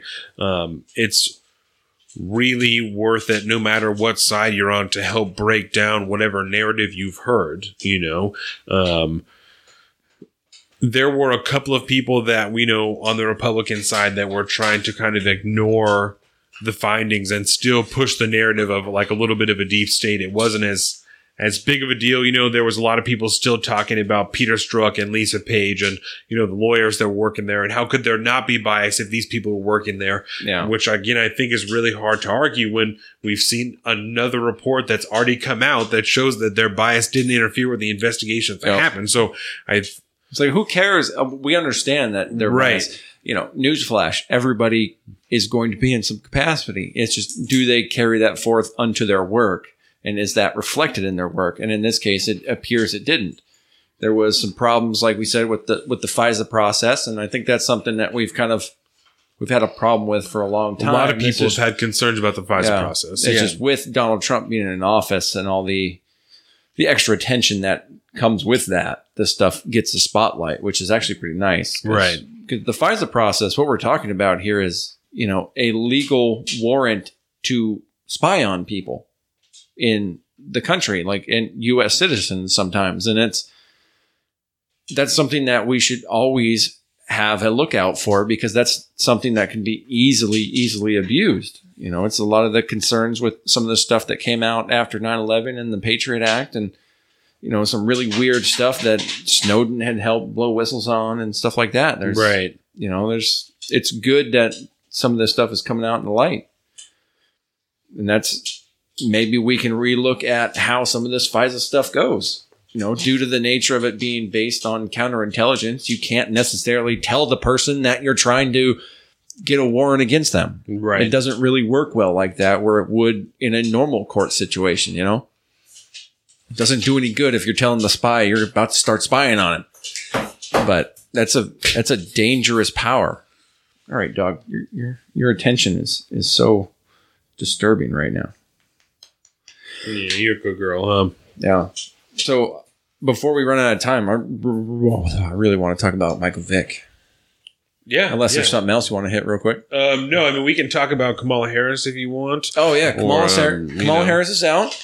The 2020 campaign has uh, more or less gone away in a lot of capacity. Um, impeachment has taken over, which is another thing that might affect the election more or less. How many people running for office are U.S. senators that will be tied up in impeachment hearings that can't Right. be on the campaign trail during some of the most important time before Super Tuesdays and the primaries kick off. Yeah. It's a very it's the timing is rough, but you know, it doesn't affect people like Joe Biden, doesn't affect people like Andrew Yang, Tulsi Gabbard. Tulsi Gabbard has come out recently and said she is not going to participate in the next debate, even if she does qualify for it. Which I think is stupid. It's hard stupid. That's a I mean, if that's a hill to die on, I don't think that's the hill you should die on, but No. whatever, dude. You got to play the game if you want to win the game. But And that's exactly when I was talking to Jordan about it, that's exactly what I said. Yeah. yeah, Um, is that you, if you want to try and change the way this is done, you got to get there first, and then Yeah. you can try and get something done about it afterwards. Mhm. Especially if if you're the candidate, if you're if you're the president, right? If you win, you're you're in line, right? You're you're just waiting to be inaugurated. hmm You've got a pretty good president to to tell the people in the Democratic National Committee, like, hey. Let's take a look at how this is done because this doesn't seem to be exactly the best way, Yeah. you know, for us to decide. I know that I just killed this and I'm here, but come the fuck on. You know, let's look Yeah. at how this had to be done for me to get here. yeah. So And she is one of those people too that, because she's a U.S. rep, she's not a, a senator. That uh, is somebody here? I don't know. I don't know. I Yeah, who heard knows? I heard some something. You I heard some something too. Either way, maybe wifey got tired of being cold over at the other house and came back home. I don't know. But uh, yeah, so she's out. Kamala's out. I mean, Tulsi's not out of the race, but Kamala's actually out of the race. Her her campaign dissolved. They had some major financial issues. There was some serious human relations problems that uh, New York Times did some articles on and stuff like that. Dog, come on. Hey, ain't nobody out there. Don't worry about it. Well, and on her way out, she you know took shots at uh, Michael Bloomberg and what's his face that you know. So I'm not a billionaire, so I can't you know endlessly fund my campaign to do this and this and um, and there's calls from Cory Booker afterwards. You know, uh, Cory Booker went whole hog on the diversity issue. Yeah, and talking about I I literally heard a clip of him saying that it wasn't the voters that decided that she wasn't going to be in the race anymore. So Actually, if, Cory. if the problem is is that you need to have enough enough polling to get in and you need to have enough individual donors. How is it not the constituents deciding that she's not going to be in the race anymore, Yeah. especially if she's talking about how much money she has? Because it doesn't matter how much money Michael Bloomberg has to make all these ads. If he doesn't have enough individual donors, he also doesn't qualify for the debate Yep. That's part of what the confusion around his strategy is, especially not going to these early states like Iowa and stuff like that. He's just going to go straight to California. It doesn't matter. He's not going to be on the debate stage. So I don't understand how that's even a little bit of a legitimate argument, you know, that Mhm. it's not the voters that are deciding that Kamala Harris isn't going to be on the debate stage when she's not getting enough individual donations to make it. She's having to spend too much money. That doesn't make any fucking sense. No. Especially when she's still just to break this down even further, right? Especially when she's supposedly or would still be campaigning in the early states, right? Michael Bloomberg isn't campaigning in the early states. So you're not competing with him in his endless billions of dollars for airtime in these states. Nope. So explain to me how the fuck it's anyone else's fault besides the voters that don't want her to be the candidate that she's not in the race anymore. Yeah, I know? think he's just trying to pander to her voting block to see if she can pick anything up. Oh yeah. If anybody's morally offended the fact that she's not in the next debate or she had to close her campaign when she should be doing that regardless, he's going to try to suck up those votes. and how can we do this? You know, this is what he's saying. How can we do this if if we're supposed to be the party of diversity and there's not going to be diversity on There's going to be six white So- people up on that so stage. it's the it's the voters' fault. They're racist and they don't want diverse representation, Yeah. right? Not to mention that Kamala Harris was running on a small platform of that black women are the most dependable and large sector of the Democratic Party. They're racist and don't want to be represented, so that's why they're not. But Do you get that there's not a lot of forethought here to a It lot of these things that he's saying? it just it literally doesn't make any sense. It is No. illogical the way that he is trying to break down her exit from the Yep. race. and I think he's just trying to tread water at this point, just try to keep his head above water because I don't know how he's he's not doing real well either. You know, there there's I mean it's kind of terrifying when you when you look at the perspectives at this point for 2020. you know, there's still a tiny bit amount of time where you see these polls put out now where they're saying, well, what if Hillary Clinton was running? Would you vote for her over Donald Trump? And then, you know, it's like, why are we doing that? She's not running. Right. Are we we trying to pave the way for her so that she can swoop in and save the day? But She's at the end of also day, not any more diverse than what we have going on right now. No. You know? you can't you can't ride the diversity train. It doesn't it doesn't come to a, there's no logical ends to the diversity train. There- Well- there is none whatsoever. You remove all Right. individuality individuality out of people, and uh, what are you left with? In that you know traits of human beings that don't matter. Right. Color, nationality, you know, sex, identification, whatever. It, none of it makes sense. It's all nonsensical garbage. But when you're looking at the front runners being Joe Biden, Elizabeth Warren, Bernie Sanders, and more or less Pete Buttigieg playing, he's getting Kamala Harris numbers. He's getting like between, I don't think he's quite broken two digits, except for maybe in like one or two of the state polls or something like that. But Totally. nationally, but Mayor Pete's my dark horse. Mayor Pete is the dark horse. He may he may survive. All he's got to do is preach progressivism when he needs to and keep telling Bernie he's too or Bernie's crazy, Elizabeth Warren can't count, and Joe Biden's too old. So which I is think something that pundits already and some of the mainstream guys are already worried about Biden being too old. Yeah. I did love that. Did you see that his little town hall where he called that dude fat? Look fat. I just love it. So I think it's also obvious, right? And I was listening to Ben Shapiro earlier this week, and he was talking about this. That it's obvious that when they're, especially Cory Booker, is talking about diversity, he's only talking about racial diversity, right? Because Mhm. when he's talking about the diversity of the people that are going to be on stage, he's not talking about the fact that Mayor Pete is gay, you know, or the fact that Andrew Yang is Asian, or that Bernie Sanders is is Jewish, you know, or the fact that Amy Klobuchar is a woman, right? None of these things count on the, what he was talking about, like the spectrum of, uh, you know, of intersectionality. It's there's obviously some type of ranking system here that racial diversity is what really matters, not the fact that there's women and gay dudes on there. The Mayor Pete would be the first openly gay presidential candidate in U.S. history, right? That doesn't matter. Or the fact that he's Maltese or whatever the fuck that he is, right? it's the that he's he's not brown enough, and that's why you know he's not diverse enough. That's The Maltese Falcon. seems super weird. And That's he, his new name. he also said, um, He's that- small too, like a falcon. It's perfect. he also said Ben Shapiro, and this is just really funny. Excuse me.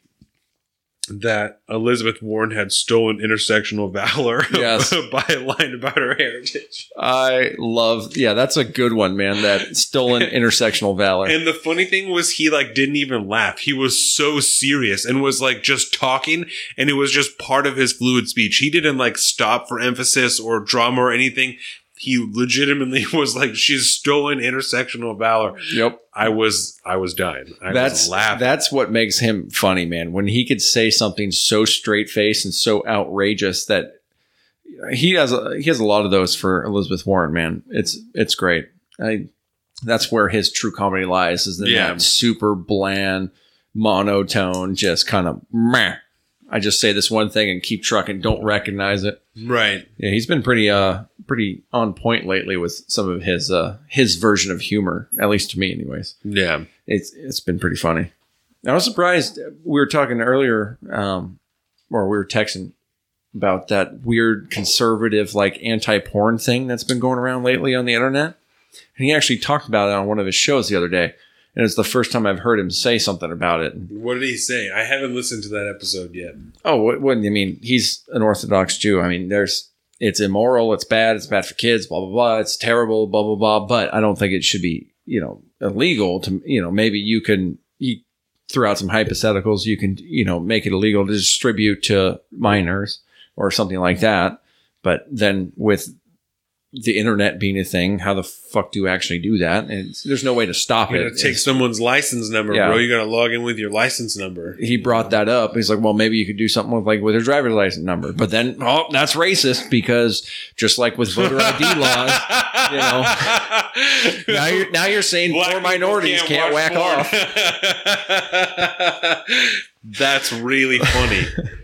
that's, that's- really funny. So that's kind of where, where that was. But I was very happy he didn't he didn't awesome. proselytize too much. I mean, he's he's written an entire book on his thoughts on pornography and how immoral and all this Oh, really? you know objectification of women and Of you know degrading and all this he's totally done that so i i'm not surprised to hear him talk about it i was just glad that he kept it to one show you know and he didn't even dive too much into it in his radio show either which is nice Yeah. Because I, I listen to a lot of that. I like the guests that he has on to his radio show sometimes. Uh, senator cruz comes on pretty frequently.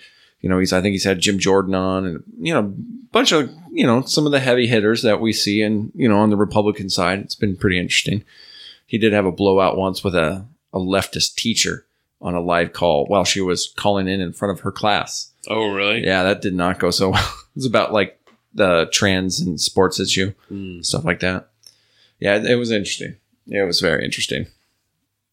I don't know what led us down this rabbit hole. I'm sorry. I know, no. Oh, I, well, I was talking about Ben. I, I made a semi-successful joke, and my mind just went blank after that. no. It was hilarious. um, so you said you want to talk about Michael Vick. So we Oh, go to yeah, yeah, sports. So Sports. let me do the sports news, and then Good we'll talk catch. about Michael Vick. Huh? Um, so let's see here. I'm in the news. playoffs, not the winners bracket, but Jordan is though. yeah, I Um, noticed. Jordan is, and I'm in one of my other leagues, but not in the other one, not in the Bennick League, but in the, the other league that I do. Who do you think's going to take now that we're kind of we don't have a dog in the hunt? I think Isaiah is going to take it. Uh, Jordan beat Isaiah last week. So um, Chad is the one that has the near flawless record. Yeah, he Um, wrecked me and this year. he is playing Lacey this week, and Jordan is playing Casey Bowman. Um, and so the winner of that, those two matchups will play each other next week. Jordan, I think, has a serious chance to beat Casey I this think week. so. Um, and Like, he's Lacey- been good, but he hasn't been unstoppable like right last year. Right, and Lacey has a good team, and so she has a chance to beat Chad. You know, if Mm-hmm. if she can get like some really good matchups going. So Well, I got a vendetta against Lacey, so it's she fucked on me a lot last year. I was not happy with it. I would really like for Jordan to win. You know, I'm sure you I would. like for that to to be the case. It has nothing to um, do with that pot of gold at the end, right? No, we just want also to be a strong, supportive husband. Well, we both also decided that like whoever wins, you know, like you get to privately decide what you're going to do with this money. Like this is a thing that you want. Oh, that's cool. know? Yeah, and Like so this is uh, this is some extra fun money. You do Right, whatever you right. want with it. Exactly. Yeah, you decide how Non-family you're gonna spend funds. That exactly. That's you know? fun. And if you want to do that, you know, then you can. But uh, you also can buy a bunch of shit, you know, and fucking neither of us is going to say anything. So That's dope. so who knows, you know, what this is going to be. Yeah, especially if you're an awesome, big, supportive husband. Part of that might come out in like a Christmas present or something. You know? That's what I'm saying. she, I learned this week. Um, she will not tell me what it is, obviously, because it's a birthday present. But um, you know, my favorite "Tell 'Em Steve-Dave" universe character is Sunday Jeff, Mhm. right? Um, and Who so you have? sh- Oh no, you almost talked to him on the phone. uh, right, right. Um, and so Jordan called the stash and I guess spoke with Sunday Jeff himself and is in direct collaboration for some type of birthday gift that she sent something to New Jersey to f- for you know for Sunday Jeff for Mhm. it to be sent back to her with some type of something. So I don't know. Um, but she's I'm excited about this. uh, yeah, I'm So- tapping into that private line. I got to know what's going on, Yeah, so I can yeah. lord it over you Yep. for a while. I'm not sure what the deal is, but I'm excited to see what happens. Um, it's going to be pretty sweet. So oh hell yeah! yeah, and I got her a really great Christmas present. I can't tell you because she's going to Yep. listen to this, but um, I'll tell you when we're done. Post show. It's really awesome. But um, I think that that's. I think that's what I was going to say about that. Okay. just just the Sunday Jeff thing. Um, okay, so let's see here. So sports, right? So Russell Wilson is the first QB ever um, to have eight winning seasons in his first eight seasons. First one ever. Start starter's career eight consecutive winning seasons. now, is it bad that that doesn't surprise me? Like I don't really care about that because I'm like, yeah, of course, Russ, dude. Who else? Russ is solid, bro. Yep. Who else? Like I feel like since we're living through these insane stats that he puts up, we don't really we don't look at it maybe as intensely as we should. You forget almost. Yeah, Yeah. because Tom Brady's still a thing. Tom Brady wasn't a thing. Well, Russ Tom Brady's Tom playing Brady. like shit this year, you know, and Thank for God. some reason, you know, Russell Wilson stays getting slept on. I don't know why people don't appreciate him for what he is around the country, you know, but us being here, we do, and then we get called homers and shit like that. So like, well, you just love him because he's a Seahawks. It's like, but if he were somewhere else, I would not be able to deny that he's maybe one of the greatest to ever play the game. yeah, you know? I'd hate him if he was somewhere else. yeah, exactly. Instantly. I just get to love him because he's here. you Just know? like why I can't hate on New England fans for loving Matt, or fucking Brady. or Aaron Rodgers. You know, like you can like even Yeah. even when he's having his lows, you know, Aaron Rodgers still has He's still Aaron Rodgers. still has the potential to be the best quarterback on the field any given Sunday. Yeah. He may go out and Any throw for five Sunday. touchdowns. Like Yep. he he might do that. And there's no telling when it will happen, but he might just be like, "Here I am. I'm going to throw five Hail Marys today and they're all going to hit and they're all going to be touchdowns." And it's going to be great, you know? it's gonna be there's great. there's no and it seems to be that you know there's a couple of people that are like that you know patrick mahomes there seems to be sometimes where he just is going to come out and throw five six touchdowns and win the fucking game you That's know dope. it's that's just kind of how it goes lamar jackson he broke michael vick's season rushing record so he has the most rushing yards by a quarterback ever um, lamar jackson he's Jeez. running all over the place. Yeah. Um, Jack Doyle Signed a contract extension, three years, $21 million. Panthers linebacker Shaq Thompson signed a new contract extension, $54.2 million. I think it's over like four years, 28 guaranteed, 16 signing bonus. Who is this? Um, Panthers linebacker Shaq Linebacker. Thompson. Linebacker. Yep. Um, Adam Vinatieri went on IR. He's going to have to have knee surgery. This is his 24th NFL season. Comes to a close. No wonder he's having knee surgery. Hopefully he'll fucking retire. Um, the Cardinals cut Terrell Suggs. Spygate 2.0. Yeah. The Patriots are under investigation Again. know, yeah, for taping Bengals uh, play calls from their press box. So we'll see. You know, um, Bill Belichick says that it was an independent film crew from Kraft Productions, who is Robert Kraft. You know, is the owner of the Patriots, and they make like Mm. little documentaries and videos and stuff about the team and shit like that. And so that's what they say it's from. We'll see. We'll see. We'll talk about that the next time we're on here. Obviously, if you've been watching football in the last 10 years, you know that the Patriots have already dealt with one allegation and, uh, you know, been found to have been taping practices once before.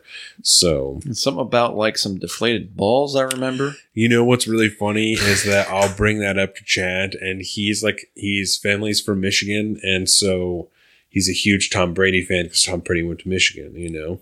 And so I'll bring that up, and he's like, "That's bullshit, bro." He's like, "It's proven. Like that was nothing." It's like, "You do what? What would even matter if the footballs were deflated? Like it's not going to change anything." and he gets so heated every time we talk about it, and I love bringing it up to him. It's hilarious. That's awesome. Yeah. Um, Alshon Jeffery's on IR. I think with his fucking like a foot injury is what they said. The Ducks are going to the fucking Rose Bowl, bitch. So So before we talk about Michael Vick, yes, Minshew, Gardner Minshew. Yes, yeah, he's back. He's noticed back, but he kept him hasn't been bench, doing- But he's been okay. he's been okay, but he hasn't been killing it like he was before. Mhm. The Jaguars just kind of look like shit right now. So they So- just throwing him in there just because they can. Uh, Nick Foles was terrible. Came out looked terrible, so they started to Bro, you're not ready. You're not said, ready. Yeah, they're like you just you look horrible. We paid obviously far too much money for you to be here, so we're just gonna. I'm not sure what they they paid him a bunch of money. I don't know what Yeah. they're gonna do. So, um, There's so much money thrown around in football, man. they're It's stuck with him. Yeah, I'm not. I don't know. They're in a Maybe a just he, spot, maybe it was so. just too early. He didn't get to play all year basically, and he's just garbage because he hasn't played. yeah. Or We'll played, uh, played, we'll see. You know, played, played, played. played. I'm not even high. He hasn't been playing. You know, you Yeah. could say that. Yep, he But- has not played, and Yeah. so how is he expected to be good? He hasn't played all season, man. Right.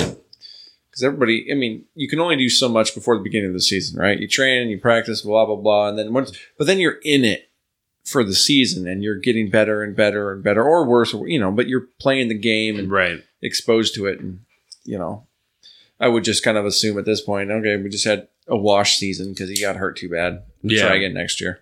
He might be good next year.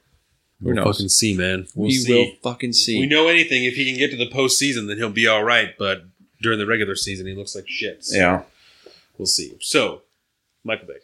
Vic So, nasty. Um, last week, or maybe it was two weeks ago, you know, the honorary Pro Bowl captains were announced, and Michael Vick was was selected as one of the captains? And immediately there is a storm of, you know, petitions and outcries of, you know, Michael Vick is a piece of human trash and he's a horrible person and he did all these things. And I'm I'm not. Let's just preface right with no one is denying anything that Michael Vick did or how fucking horrible dogfighting is or any of the things that Michael Vick did. Horrible, horrible shit, right? No one is denying that. Let's just fucking get that straight from the beginning Amen. right? Because that's, you know, it's all these pictures being shared about, like, you know, never forget this because this is what it is and this is what needs to be remembered. You know, fuck Michael Vick.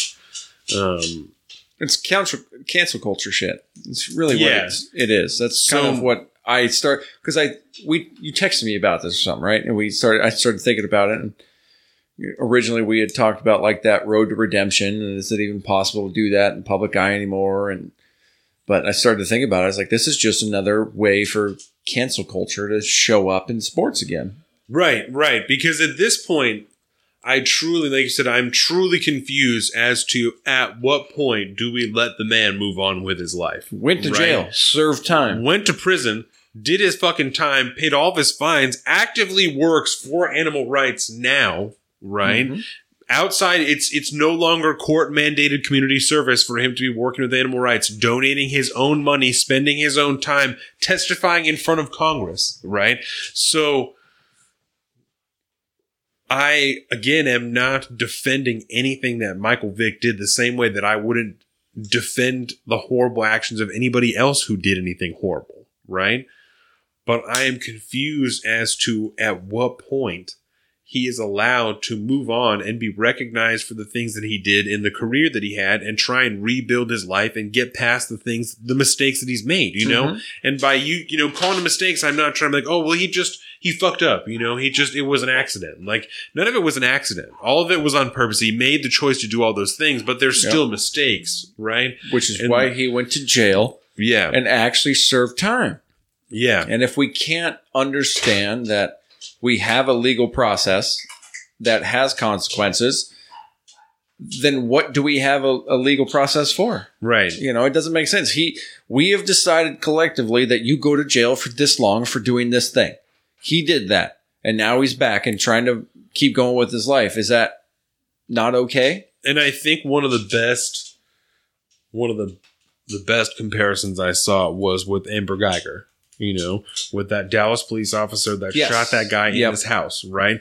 That they're like, he, she's crying and hugging this guy's brother, and so we're like, damn, she's obviously really sorry about what she did, you know, and so we should really try and be like light on her, you know. No. But but Michael Vick, and again, I'm not saying dogfighting is any less than murder. I'm not comparing crimes, right? They both did horrible fucking things. With Michael Vick, he's done his time already, done all this extra shit, but still fuck him and everything that he did. Yep. But because she's upset in the courtroom after she took somebody's life, we need to really consider that she feels bad about what she did and that matters, you know? And I don't, the cognitive dissonance that you have to play into to hold both of those things is fucking ludicrous. Like, I don't understand it, you know? It's when your idea is that the judicial system and the penal system is to rehabilitate. Now that all this is done, how is he not supposed to be considered rehabilitated? I don't understand. I don't. I don't get it. You, You, know, got a success case on your hands, And- people. and you don't have to. You don't have to condone his actions to think that he should be able to be recognized for being one of the greatest quarterbacks to ever play football because that's why it just took 10 years for one person to come close to his rushing record. Because I think that Lamar, Lamar Jackson has more rushing yards in one season than Tom Brady has in the last like 10 years. Surprise. You know what I'm saying? So you just, I I don't understand. I, I truly don't get it. Like where that comes from. That It's because it's so emotional. That's really what it is. I mean, the idea that you can't, you there is no road to redemption if you do something so egregious in the eyes of the court of public opinion that you're no, you're just canceled. Your Right. life is over. You have to go away in a hole now where nobody can ever see or hear you again. yeah, And that's that's no society that anybody should ever want to be a part of because you're going to do stupid shit too. And somebody one day you might be running for office one day, one day you might be the, an actor or a musician or something famous and somebody's going to bring up some shit that you tweeted when you were 13 years old and we're calling, you know, dropping what do you hard R's on If- Twitter or something like that right. or, or I, who knows? It doesn't matter what. It, if these are the standards, you and I will never be famous, and it's my fault because No, that's going to make us famous. it's just not. I we'll ride the wave, dude. It's fine. you know the list of things that I've done when I was a kid that I'm not proud of now is just about fucking endless. You know.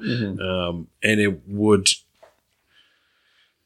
i don't know man it would take just a you know just a phone call from any number of women that felt that i treated them poorly when i was young to be like he's a piece of garbage and shouldn't be allowed to tell any young men you know about anything that's going on and i've fuck me, man. Like I don't if if you can't if you can't become a different person after recognizing, you know, what you've done, Mhm. then I don't know what's left. I mean, Yeah. I mean again, just to just to add to the things that he's doing, right? He's Michael Vick is also actively working in that community that he came from to try and turn around that culture of dogfighting that exists, right?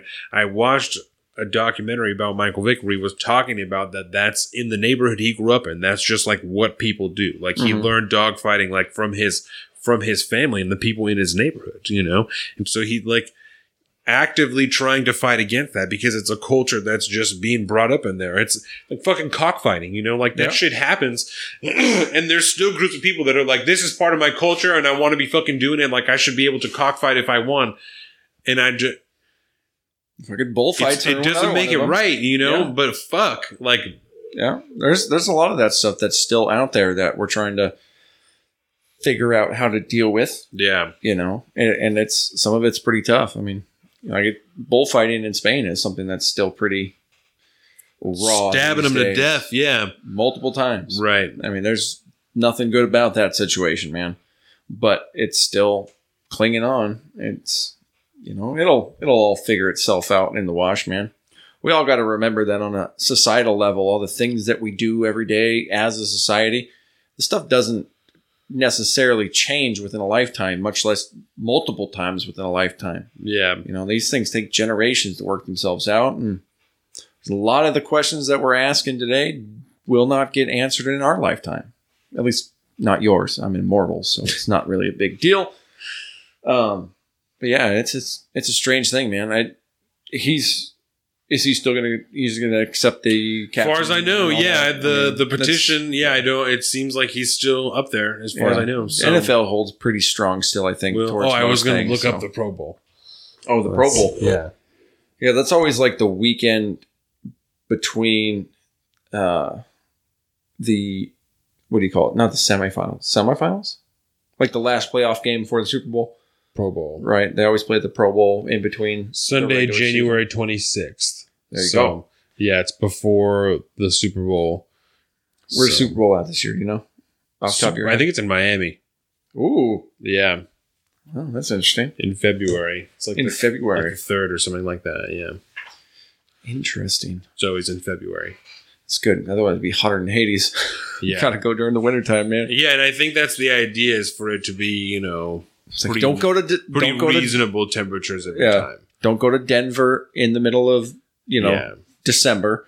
Don't go to Miami in the middle of the summertime. And a couple years ago, it was in Arizona, you know, in February. Yeah. So Arizona in February has got to be pretty all right. So I think they like it to be pretty moderate temperatures, Yeah. you know, so that Makes it's like sense. fair for everyone. Just put it right smack dab at the geographical center of the country and just They- build they one move stadium the there. location every year, and it's Yeah. set out like I think like four or five years in advance. They have the location set out. So Yeah, so you need, we, we need a central location right in the geometric center of the country.